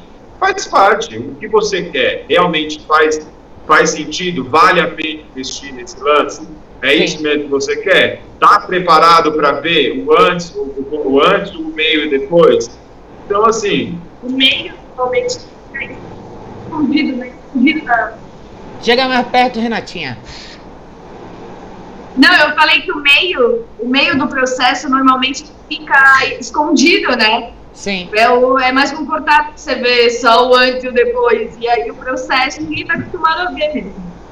É, eu acho, eu É acho isso. legal assim, se a gente entrasse numa, numa, numa era onde as pessoas ficassem menos receosas e mostrasse mais o meio.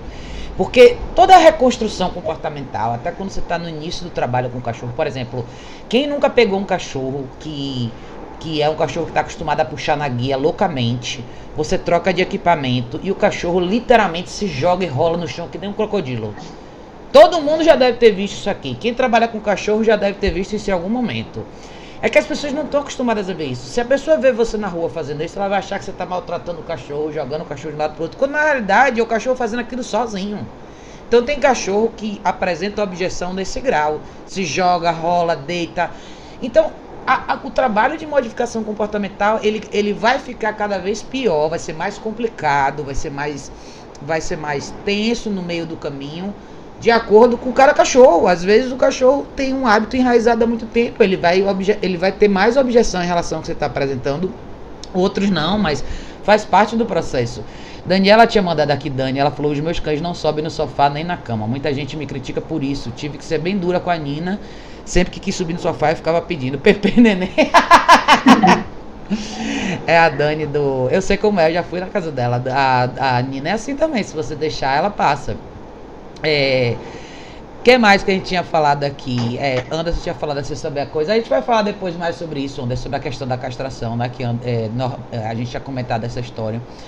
Mas Mônica tinha falado aqui, concordo plenamente com você, que tá, com você que está colocando, Raquel, a responsabilidade é para sempre, todos os dias. Com certeza, Mônica, para todos nós, né? Principalmente quando a gente tem grupo de cães, é muito importante a gente pensar direitinho sobre essa introdução, o trabalho que a gente faz com cada cachorro, num a um, né? É, a Alessandra tinha falado aqui, a Alessandra falou, continue fazendo vídeo relatando suas rotinas. Existem muitas pessoas querendo informação e principalmente o processo de aprendizado completo. Com certeza. Eu acho que vale assim, até para vocês, tá, gente? Se a gente pensar assim, vocês que são donos de cachorro, eu queria, sabe o que seria ótimo se a gente visse donos de cachorro, em vez deles fazerem o perfil do cachorro com festa e fantasia, coisas bonitinhas, é mostrar cada um o progresso do seu próprio cachorro. Eu acho que no final tem tanta gente no mundo precisando de ajuda, tanta gente no mundo que passa por situações difíceis com seus cachorros, que e, e, e a gente acaba essas pessoas não se veem, não se não se veem incentivadas a mostrar isso, porque é o famoso isso não vende. Não é o que todo mundo quer ver. E as críticas vêm, as pessoas reclamam e falam errado e falam que você é isso, que você é aquilo, mas existe todo um universo underground, escondido, aqui embaixo dessa camada da superfície de pessoas que estão desesperadas por ajuda, pessoas que não sabem mais o que fazer e rodam e rodam e rodam e não encontram respostas. Então, se vocês querem tirar alguma coisa desse bate-papo aqui de hoje até agora, seria não tenham medo de mostrar o que funciona para vocês, tá? De uma forma clara e objetiva. Acho que as pessoas precisam disso. Eu, os erros que a gente comete, que eu acho que a gente poderia falar a noite inteira assim de erros da gente, mas os erros eles servem para as próximas pessoas não errarem tanto assim. Se a gente quer ajudar, mostre o que você fez de errado, mostre o que você fez de certo, mostre onde estava o seu meio do caminho, o que, o que, que foi aquele momento de luz para você, o que, que fez você mudar, né? E abrem, abram esse diálogo. Tem gente que precisa de ajuda, cara. Tem muita gente que precisa de ajuda. Aliás, Marcos, eu quero voltar um pouquinho para você. E eu queria que você falasse um pouco sobre essa coisa de expectativa, né? Se a gente pensar aqui como lado profissional. Como é que você vê a expectativa das pessoas. Se você pudesse botar numa escala, você acha que tem uma porcentagem maior de clientes com a expectativa no lugar ou não? Onde você vê que a gente está nesse mercado?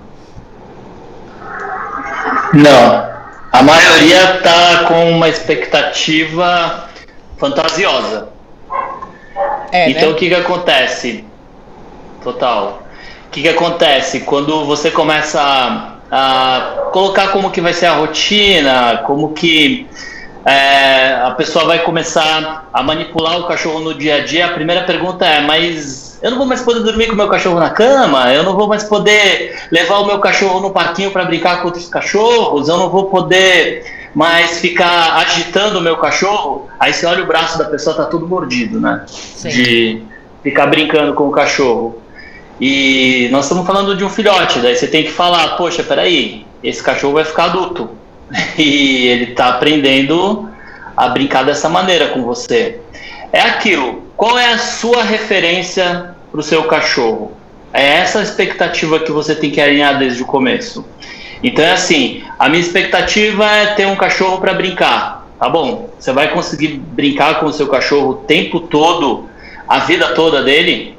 É, você vai conseguir um cachorro que você pegou de pequeno. E toda vez que você vê esse cachorro, você vai é, ficar brincando com ele e nunca acalmando esse cachorro. A sua vida com esse cachorro é agitação. Você, vai, você gosta de ver televisão, você gosta de assistir uma série, Você gosta de é, poder sentar com a tua família tranquilo numa mesa e comer sem o cachorro ficar perturbando? Então são essas pequenas coisinhas que vão fazer toda a diferença na vida desse cão adulto. E a gente tem que ser muito claro na nossa profissão, né? É, a gente. É difícil isso, porque alinhar expectativa com realidade você tem que se desprender completamente da sua expectativa como treinador. É assim, eu posso te ajudar, mas você quer ser ajudado? É Sim. isso. É isso tem aí. gente que te chama, tem gente que te chama achando que você vai ensinar o cachorro a fazer cocô e xixi, que vai ensinar o cachorro na rua a se comportar bem, mas ah, eu quero que meu cachorro seja um cão sociável. Eu quero que meu cachorro brinque com os outros cachorros na rua sem pular, sem morder. Mas em casa você está ensinando o seu cachorro a pular e morder para brincar. Então é assim, é, é muita coisa que você tem que tirar do, da relação do ser humano com o cachorro para você poder montar, é, é, modelar na verdade, né? Modelar o cachorro ideal para a vida social desse cachorro, né? É, tem gente que desiste rápido. A maioria desiste rápido, viu? Sim. Porque a maioria quer viver no mundo da fantasia. E eu já tenho isso para mim é, muito bem resolvido. Eu não tenho problemas com isso. É, eu vejo até onde cada um vai. Tem pessoas que são maravilhosas. Nós, nós temos aqui dois donos de. É, dois não, né? Três tutores aqui que é, eu conheço eles, vi a evolução, é, acompanhei todo o processo de evolução deles pelo, pelo, pela conversa que a gente teve né, no, no seu último curso. Eu estava lá presente, vi como é que foi tudo isso. E são poucos que são como vocês. É assim, Sim. o que vocês fizeram, o, é, o que vocês procuraram trazer para o cachorro de vocês, e o cachorro hoje é um membro da família. É algo que realmente tá difícil de se encontrar por aí. Eu vou falar que se nós pararmos para pensar em termos percentuais, é menos de 10%, na Sim. minha visão, tá? Sim. De tutores que realmente é, eles querem alinhar a expectativa deles do que é ter um cachorro com o que o treinador tem para propor. O que eu tenho para propor é uma coisa só. Se você quer que eu ensine o seu cachorro a atacar, eu não vou fazer isso, eu não sei fazer isso, nunca me preocupei em querer fazer isso. Eu quero ter um cachorro de mente calma. Então é assim, eu vou treinar o seu cachorro para ser como um cachorro que viveria na minha casa. É assim Sim. que eu quero. E isso eu deixo bem claro. É, eu já chego falando isso. E é difícil para a maioria das pessoas. Eu entrei numa casa ontem, um boxer num apartamento pequeno, boxer que está com dois meses, uma menininha, está crescendo ainda, né? Crescendo muito. E no apartamento é desses apartamentos onde a cozinha e a sala já estão interligadas. Sim. É tudo é muito aberto, não tem como restringir o espaço desse cachorro. Só que eu olho na sala três bicicletas, onde cada bicicleta tem uma roda de mais de 5 mil reais. Sim. E os brinquedinhos no chão, já o mordedor dela no chão, a textura do mordedor, eu olhei para aquilo e olhei para o guidão da bicicleta, a manopla era igualzinha ao brinquedinho que ela tava mordendo. Eu falei pro dono, dá uma olhada nisso aqui, ó. Compara, sente, olha a textura disso e olha a textura dessa da sua manopla. O cara já, pô, peraí. Então você tem que alinhar pro, pro cliente que assim, é, quando você comprou um cachorro e trouxe para esse apartamento aqui, o que, que você estava pensando? Sim. Você está pensando o que esse cachorro vai ficar aqui oito horas como? Que é. ele não vai destruir o seu sofá, que ele não vai destruir o seu rack, que ele não vai comer a roda dessa sua bicicleta, essa roda de cinco mil reais aí. Você acha que o seu cachorro não vai morrer isso? E daí, que a culpa é sempre do cachorro. É terrível isso. É muito mais fácil a gente jogar a culpa para o lado mais fraco né, da equação, que é o cachorro. Então é assim, eu vejo que, é, na verdade, nesses casos, o lado fraco da equação são os humanos. Sim. Querer ter um cachorro, é, já pesquisar muito antes de ter esse cachorro, com a ajuda de um profissional. Não é pegar, ligar um, é, o seu computador, entrar num monte de site e sair procurando ah, qual é a melhor raça para viver em apartamento. Shiba tá nessa, é, tá nessa lista de raça para viver em apartamento. Se ferrou se você pegou um Shiba e nunca teve um cachorro. Bacende tá nessa, tá nessa lista de tá, raça para ter em apartamento. Vou dar francês. Gente, o que tem de gente com border collie que nunca teve cachorro? Eu Opa. entro nas casas e eu falo: você tem um border collie e você deixa esse cachorro 8 horas por dia sozinho aqui? Assim. É, não, tá tudo mas errado. Também, desculpa cortar. É, e não é nem só raça, porque você, você falando do que tá na lista, é, é. de uma pessoa que a gente atendeu com um problema com maltês. Sim. E, Sim. E ela perguntou, e ela, quando ela pegou esse maltês, ela foi na internet pesquisar raças, é, que raças que seriam, sei lá, mais de acordo com a vida dela, que dariam menos trabalho. E, no entanto, o maltês, o maltês estava, tipo, é, sendo completamente ao contrário, mas não pela raça, e sim pela, pela vida que aquele cachorro estava levando, né? Ele estava, sei lá, sim. dominando o apartamento, só voltava a pegar, fazer as malas do dono e ir pra fora, entendeu? E era um maltês. Visto na internet que era um cão de companhia. É complicado. É, esses eu, sites. Eu, diga, Aninha. É, esses sites, eles fazem umas tabelinhas que, tipo assim, é ridículo. Tem, tipo, é é, cinco bolinhas e aí eles colocam, tipo, a quantidade de obediência, de é, energia do cachorro, tipo assim, no geral, para uma raça.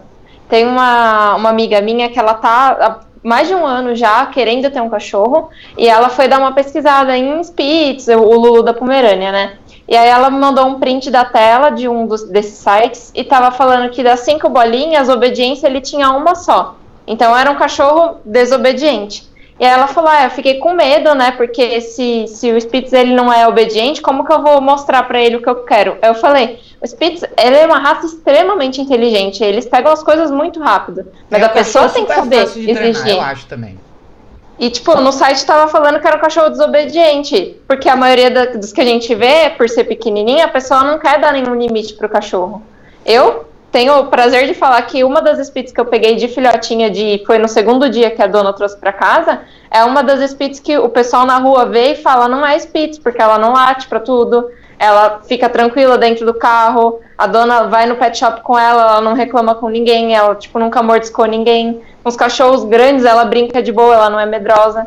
Por quê? Porque a gente fez todo um processo certinho, ela não dorme na cama com a dona, ela fica tipo cinco minutinhos na cama da, da dona antes de dormir, no espacinho reservado para ela, e depois ela vai e volta pro, pro quartinho dela. A dona fala, vai pro seu quarto, ela vai pro quarto dela e espera fechar a porta. Então, tipo assim. Mas, Luana. Pode falar. Então, Ana, é legal isso, porque você está falando de uma tutora que já te chamou no dia 1, né? Do cachorro em casa. Exatamente. Então, assim, já teve, voltando na expectativa, ela já pegou e alinhou todas as expectativas que estavam ali do zero com Sim. um treinador. Perfeito isso. Se todo mundo fizesse dessa maneira, nós teríamos Spitz calmos, nós teríamos Yorkshires calmos, nós teríamos Malteses tranquilos, Chimbas tranquilos. Então é assim.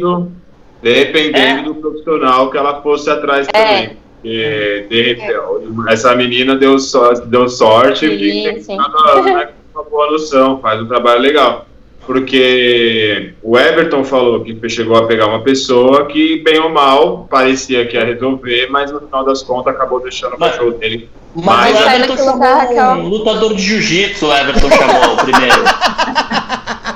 É, cai naquilo... Caralho. É, cai no lutador cai naquilo que a Raquel falou, de que quem tem um trabalho desse jeito tem que mostrar, porque senão ninguém acha a pessoa, né? Vai achar não, esses mostrem moranguinhos da vida. Mostrem de verdade a isso parte faz total é, isso faz total sentido. A gente que trabalha mesmo tem que mostrar demais. A Raquel falou isso para mim uma vez e mudou a vida do Bangalô. Você tem que fazer igual. Mas mais do que mudar a nossa vida como empresa, são pessoas como o Everton e a que vão atrás de informação e a maioria das vezes só tem merda na internet. É, eu lembro que quando o Santista era pequeno, ele vira e mexe, vinha e deitava no banheiro com a gente, na porta. Ele não ficava agitado, ele não fazia nada, mas ele deitava. E aí, cara, a gente foi botar na internet, tava lá falando. É, o cachorro te segue, o que, que, ele quer te dizer, né? Quando você vai no banheiro, seu cachorro te segue, é que ele te ama muito. Mentira! Então, você achou isso escrito na internet? Bota no curso. Tem coisa pior, tem coisa pior. E o número de pessoas que estão tendo esse tipo de problema é enorme, sério. A gente cata inúmeros casos de ansiedade de separação. É um puta de um trabalho que é, existe é, demais, porque o cachorro leva uma vida extremamente dependente de uma pessoa, e aí as pessoas querem milagre em poucos dias, e sendo que o cachorro já passa anos e anos assim.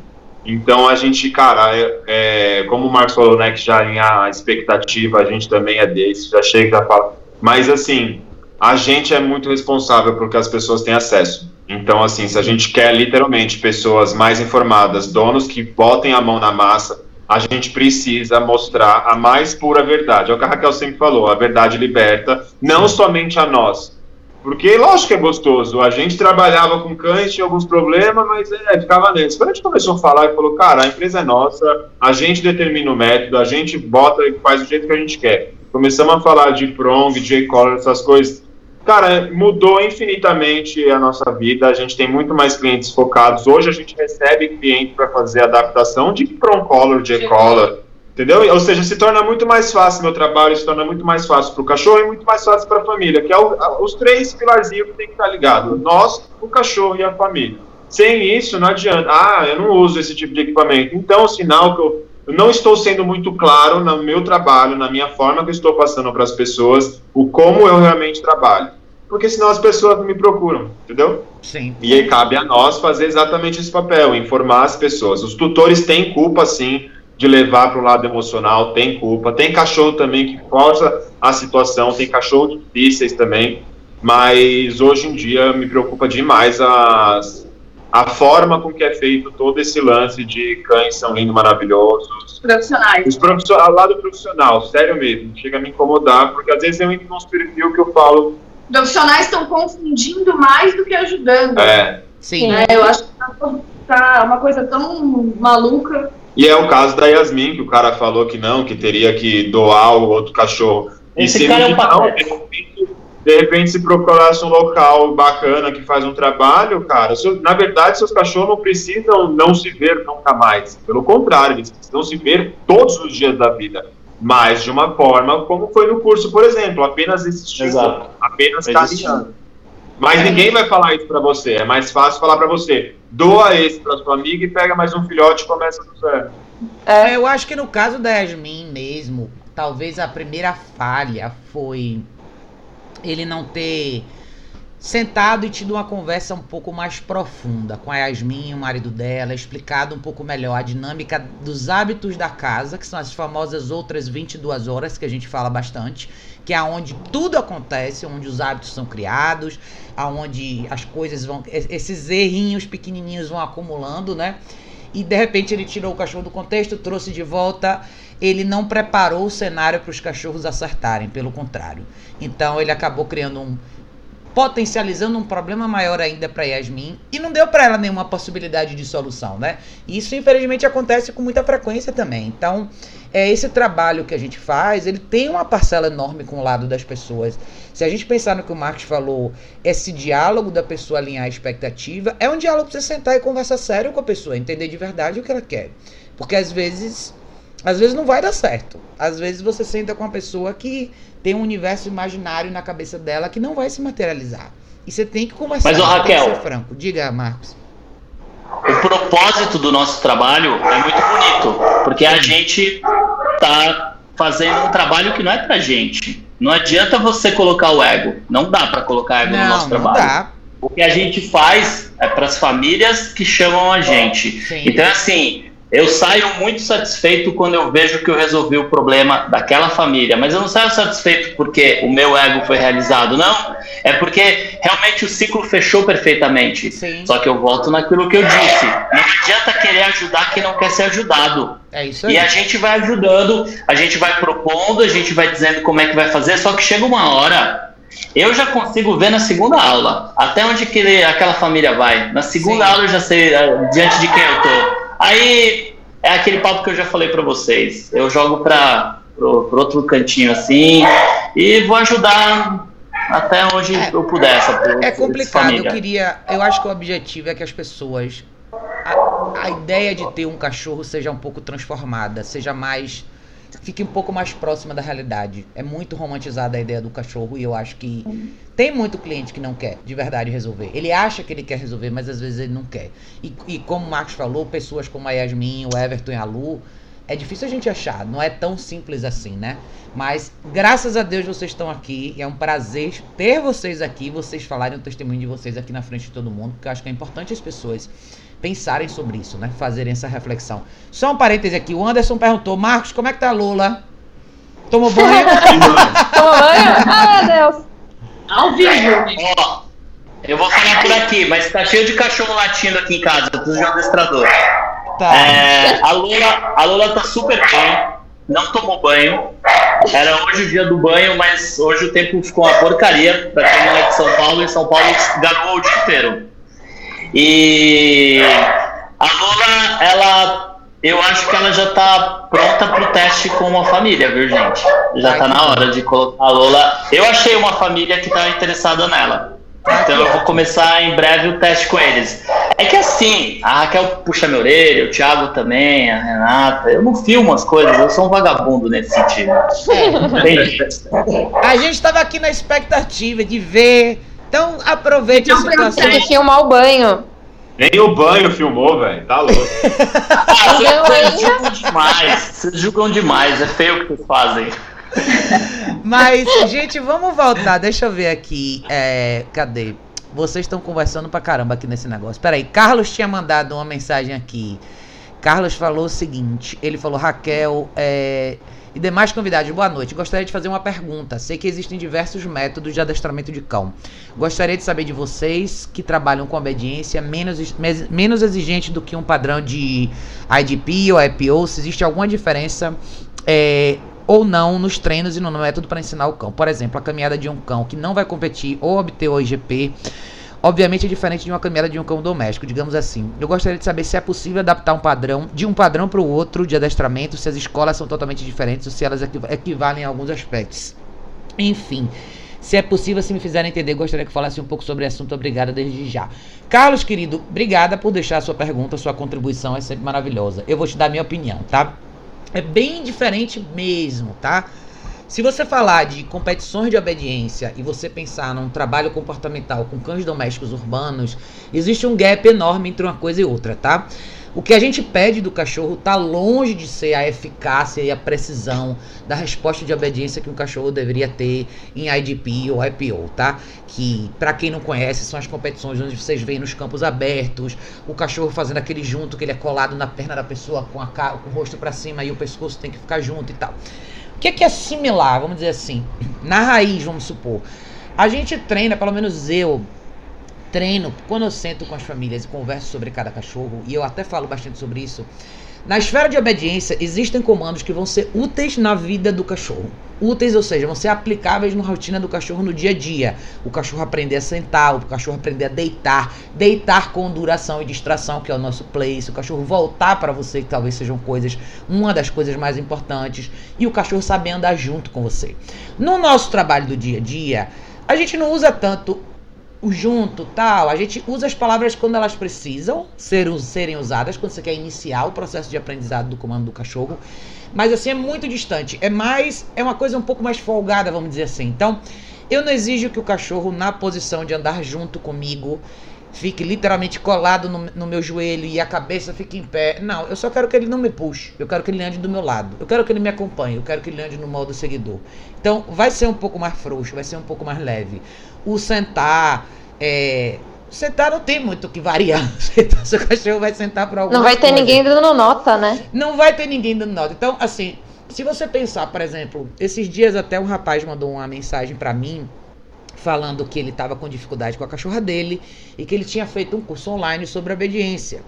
E que ele estava super na dúvida, porque o curso foi super explicativo na questão de introdução de comandos de obediência, mas o curso não tocou na esfera comportamental. Então, se você tivesse que fazer uma comparação com o que a gente faz aqui e o que você vê no esporte na esfera de obediência, é que a gente tenta aplicar isso na vida de verdade do cachorro, não no campo de competição.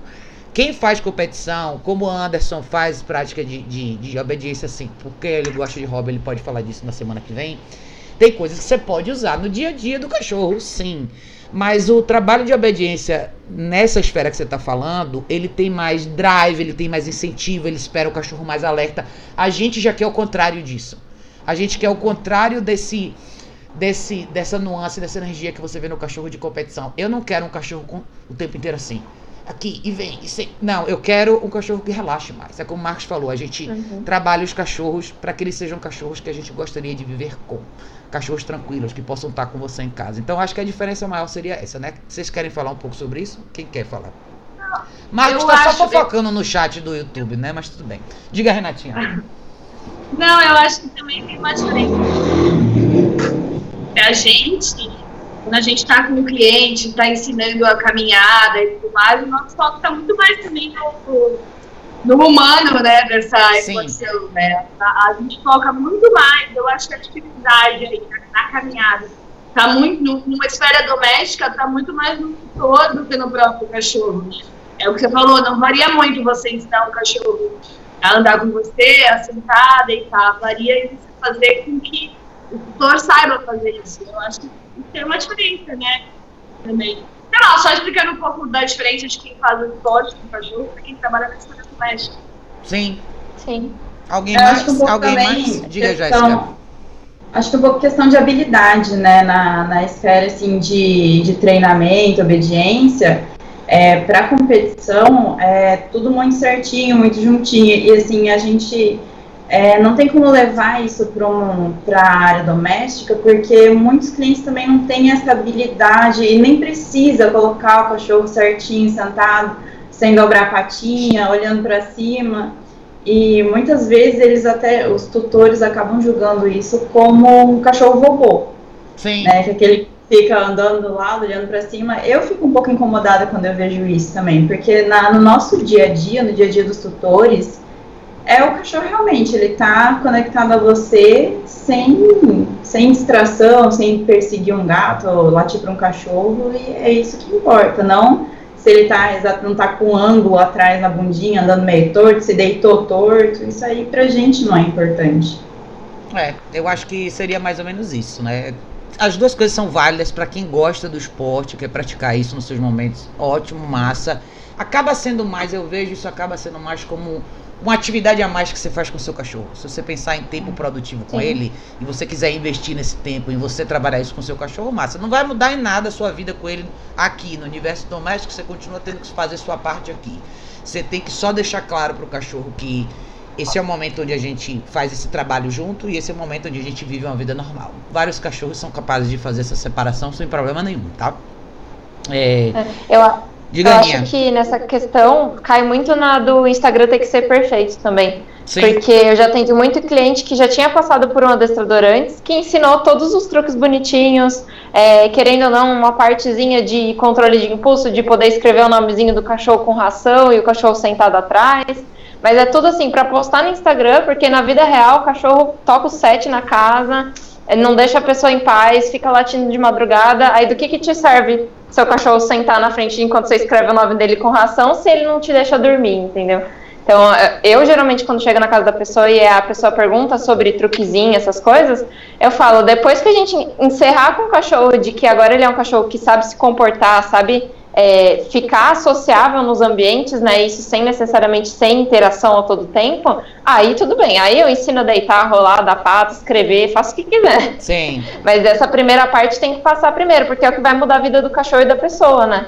É, eu acho que pra gente o que conta mais é o que é aplicável no universo real desse cachorro. E se a gente pensar em solução, o que é que serve como solução para esse cachorro hoje? E todo o resto vira o famoso cereja no samba. Se você quiser fazer mais depois Sim. fazer disso uma atividade pro seu cachorro ao longo da vida, massa, né? É, a Alessandra tinha falado aqui exatamente, Raquel, mostrem tudo, mostrem o real, até mesmo para incentivar os tutores a não desistirem de seus animais e perceber que não é um passo de mágica que tudo irá mudar. Com certeza, Alessandra.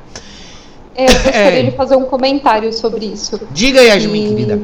É, é, para mim foi muito importante, porque eu fiz a introdução da Prong e a introdução da Ecolor vem dos vídeos. Então, assim, foi muito importante para mim conseguir ver, igual vocês falaram, é, do processo todo. Porque às vezes o cachorro dava uma travada, mas eu já sabia que estava dentro do esperado, porque eu via os vídeos e sabia, poxa, o cachorro não está sofrendo, não é eu, não sou eu que estou fazendo errado muitas vezes, é uma coisa que pode acontecer. Então é muito importante vocês, como profissionais, mostrarem mesmo todas essas etapas de mais resistência, porque para mim ficou mais confortável de falar, ah, não, ó, beleza, tá dentro do esperado, eu vou continuar me esforçando e vou tentar. Porque às vezes, de repente, se eu não soubesse, eu de repente congelasse. O cachorro parar, eu falei, ixi, tá machucando ele, tô fazendo alguma coisa de errada, vou desistir. E não, porque eu consegui ter a vivência que vocês ajudaram compartilhando. Então isso é muito importante. Agradeço demais. Tá vendo, Marcos? Vamos fazer Miguelento, né, velho? Miguelento. Vai mostrar Vai só o trabalho pronto dela. Ainda. Mas eu acho legal Yasmin ter falado isso, porque brincadeiras à parte que a gente perturba o Marcos o tempo inteiro, mas é bom as pessoas terem essa visão, né? Às vezes você vai, o seu cachorro vai mostrar a objeção, vai travar um pouquinho. O vídeo ajuda você a materializar a experiência que você tá para ter com o seu cachorro. E você já viu um, dois, três vídeos, você sabe que isso pode acontecer. Então você já se sente mais segura. Então é excelente, Yasmin. Muito bom você ter compartilhado isso aí com a galera. É, cadê? Quem mais tinha dito aqui? Vitória, que é a cliente da Ana, né? ela tinha falado aqui. Infelizmente, topamos com um profissional desse que deixou o Luke cheio de medo e traumas. E a Ana agora tá tendo um trabalhão pra a gente ajudá-lo. Que bom, Vitória, que bom que você encontrou a Ana. Isso é sensacional. É, Ricardo tinha. ó, Rafael, o marido da Paloma, mandou mensagem pra você aqui, ó, Max. Falou: dá banho nela, Max. Tá vendo? Falando. Ô, Raquel, da... lá embaixo ele corrige. Olha lá embaixo. Ele corrigiu. Ele é do meu time, tá? Ele, ele é do meu time, ele falou isso zoando só. Tá, a gente vai subir a hashtag banho na Lula aqui já já. É, Ricardo. Aí, Rafael, olha o que você fez, seu maldito. Ricardo tinha falado aqui, eu tenho quatro cães, uma labradora, queria que todas gostassem de nadar, mas só a labradora faz isso. Tem como reverter isso ou isso é um instinto que já vem com o cachorro? Ricardo, eu acho legal você ter feito essa pergunta, porque até outro dia a gente estava conversando um pouco sobre essa coisa de expectativa que às vezes as pessoas têm quando elas têm dois ou três cães em casa. Então, às vezes você tem um cachorro que faz uma coisa que você acha legal e os outros não necessariamente fazem. Eu vou ser bem franca, se o cachorro não necessariamente gosta de nadar, claro, você pode ensinar o cachorro a nadar, tá? Mas assim, antes de fazer qualquer coisa, se pergunte o seguinte: por que, que você quer que os outros que, que você tem, por que, que você quer que o outro cachorro, sei lá, você tem quatro cães e uma que não gosta, que só, que só tem uma que gosta de nadar, né? E as outras não. Isso atrapalha a sua vida exatamente em quê? Por que, que você tem essa necessidade que todos os seus quatro cães nadem? Porque isso não vai mudar nada de verdade na vida deles. Você só tem cachorros com características individuais diferentes. Então, às vezes, eu vejo as pessoas perguntarem coisas do tipo: Ah, eu queria que meu cachorro aprendesse a, brincar de bolinha. Ele não gosta. Eu sempre faço essa mesma pergunta. Vai mudar o que exatamente na sua vida esse seu cachorro? É mais para você do que pro cachorro. Porque para mim não tem problema nenhum. O cachorro não gosta de bola, ok. Tá tranquilo, entendeu? O cachorro não gosta de nadar, beleza, vai nadar. Tem cachorros que gostam, tem cachorros que não gostam. Então, eu acho que é importante a gente se perguntar primeiro.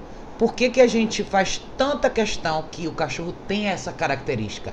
Será que a gente não está voltando de novo para uma expectativa, para uma imagem que a gente tinha prévia desse cachorro até mesmo antes dele chegar? Ou será que a gente está fazendo uma comparação entre os cães do grupo? Ah, esse meu cachorro faz isso. Por que, que esse não faz? Porque eles são diferentes, tá?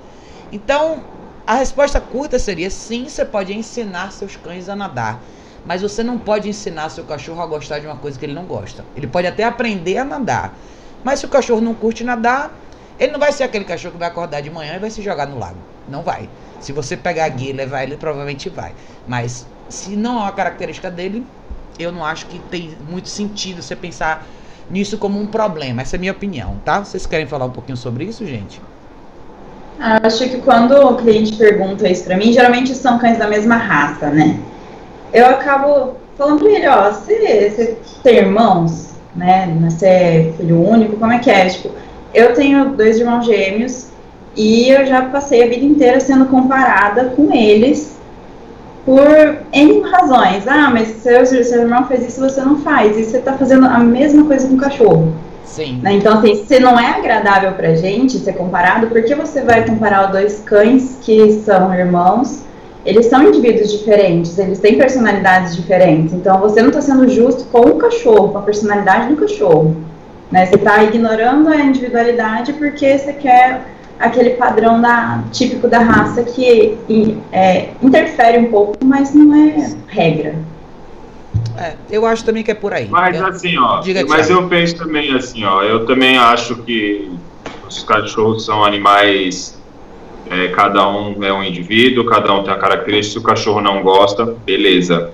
Mas também é a vontade, de repente, do cara, do cara querer fazer, que o cara quer dar mais uma atividade física. Nadar é muito bacana para os cães, Sim. realmente.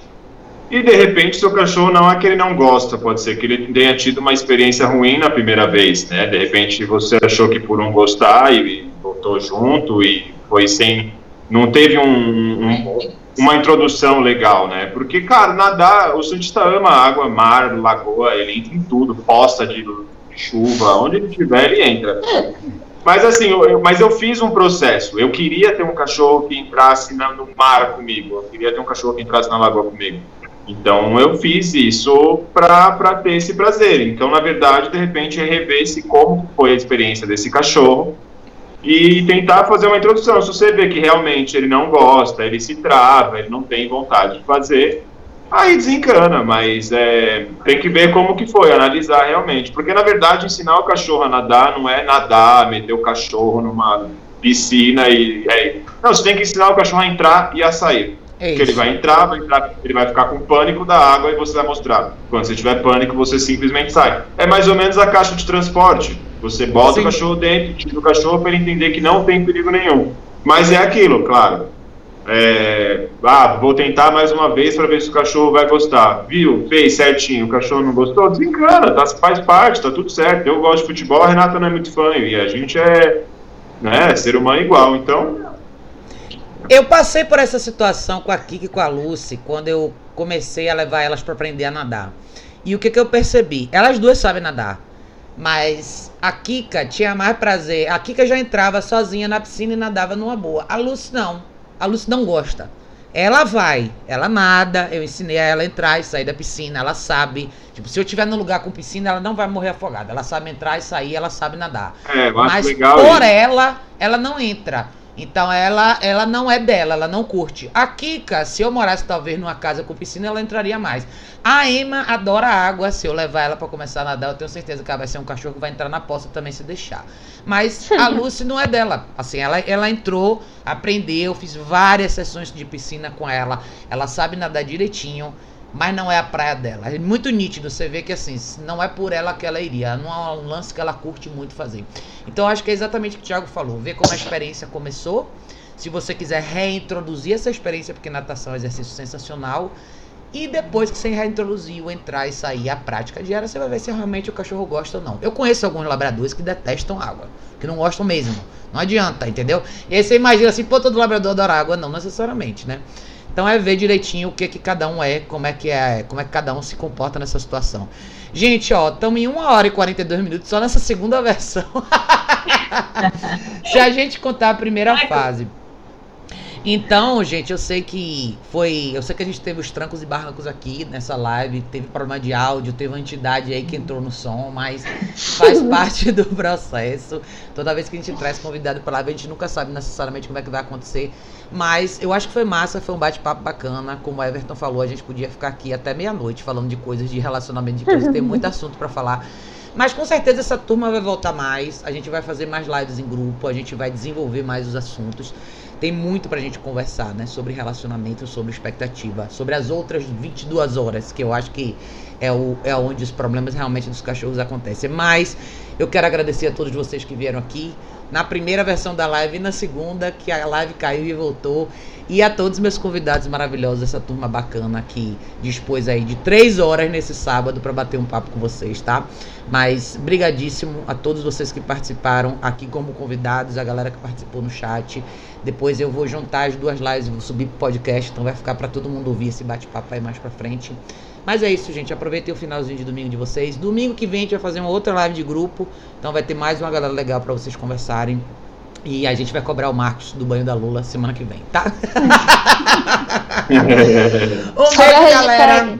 Beijo enorme, bom domingo Posso fazer um comentário? A gente se vê Opa, em breve. peraí. Ah, Comentário. que Rapidinho. É só pra voltar naquele assunto da Foi? Ah, do, Everton. Diga, Everton. que você falou do, do Instagram e tal. É, no começo, a gente fez um, um perfil no Instagram pro Tiba, justamente porque era bonitinho, a gente colocava todas as coisas bonitinhas.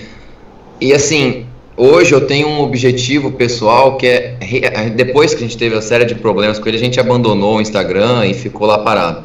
Mas hoje eu tenho um objetivo pessoal de tentar vo- voltar com esse Instagram justamente para mostrar a vida real de como é com o Tiba, de tentar mostrar, que eles estavam falando, de passar para as pessoas o que é a vida real com o cachorro. Tentar, porque assim, eu não sou profissional, mas eu quero tentar agregar de alguma forma. Isso. Então é uma forma que eu tô vendo de o que, que eu posso. Vamos tentar mostrar ali essa, essa questão mesmo. Meu, você vai pegar um cachorro, pensa bem, chama um profissional desde o primeiro dia. Não vai só na internet ver lá o que, que tá escrito, as barrinhas, igual vocês estavam falando. Pensa, pensa bastante, porque a sua vida vai mudar completamente. E eu acho, Everton, a ó. ideia sensacional. Você pode usar esse perfil do Instagram para dividir a sua experiência, para você mostrar o que você já fez com Tiba, para você passar uma mensagem para as outras pessoas, para você mostrar a evolução do- da sua vida com ele, porque eu acho que não é só profissional que deve fazer isso, todo mundo que tem experiências bacanas, por que não? Por que não abrir esse universo e mandar essa mensagem para as pessoas, deixar as pessoas conscientes da escolha do cachorro, dos problemas que podem acontecer e de aonde até onde você chega com ele, que eu acho que isso é muito, talvez seja mais valioso e mais poderoso até para que as pessoas de forma geral vejam vocês dois como donos desse cachorro do que a gente falando. Quando a gente fala, parece até que a gente tá fazendo propaganda e a gente quer vender. Mas quando vocês falam, é diferente. É vocês são donos de cachorro. Vocês, vocês só estão aí para contribuir voluntariamente para que as pessoas aprendam um pouco mais. Então, eu apoio super. Jogue duro. Mostra o que você tá fazendo. Mostra a sua vida com ele. Praça pra gente. A gente vai compartilhar também. E, e Yasmin, faça a mesma coisa se você quiser. Se você se sentir à vontade. Vi- Vire essa chave no Instagram dos meninos e comece a mostrar o que você faz com eles todo dia. Mostre o trabalho que você está fazendo, mostre a sua evolução, porque, cara, nada como o relato de pessoas de verdade, como vocês, para mostrarem o que que é a realidade da vida com cães e como a gente pode virar essa chave e como a gente pode superar os problemas que a gente já teve com eles, tá? Eu acho sensacional. E pode até não ter muito like, mas as pessoas que derem like são pessoas que você tá ajudando de verdade. Não se Exatamente. preocupe com a audiência, se preocupe na mensagem que você quer passar. É isso que, que é o mais importante. Quem vai ver é quem precisa ver. Eu acredito nisso. Sim. Quem não vê, não precisa ver e paciência, a vida segue, tá? Mas é isso, minha gente. Obrigada mais uma vez a todos vocês. Everton vai voltar, Lu vai voltar, Yasmin vai voltar, todo mundo vai voltar. E a Lola em breve vai voltar de banho tomado e tosada, né, Marcos?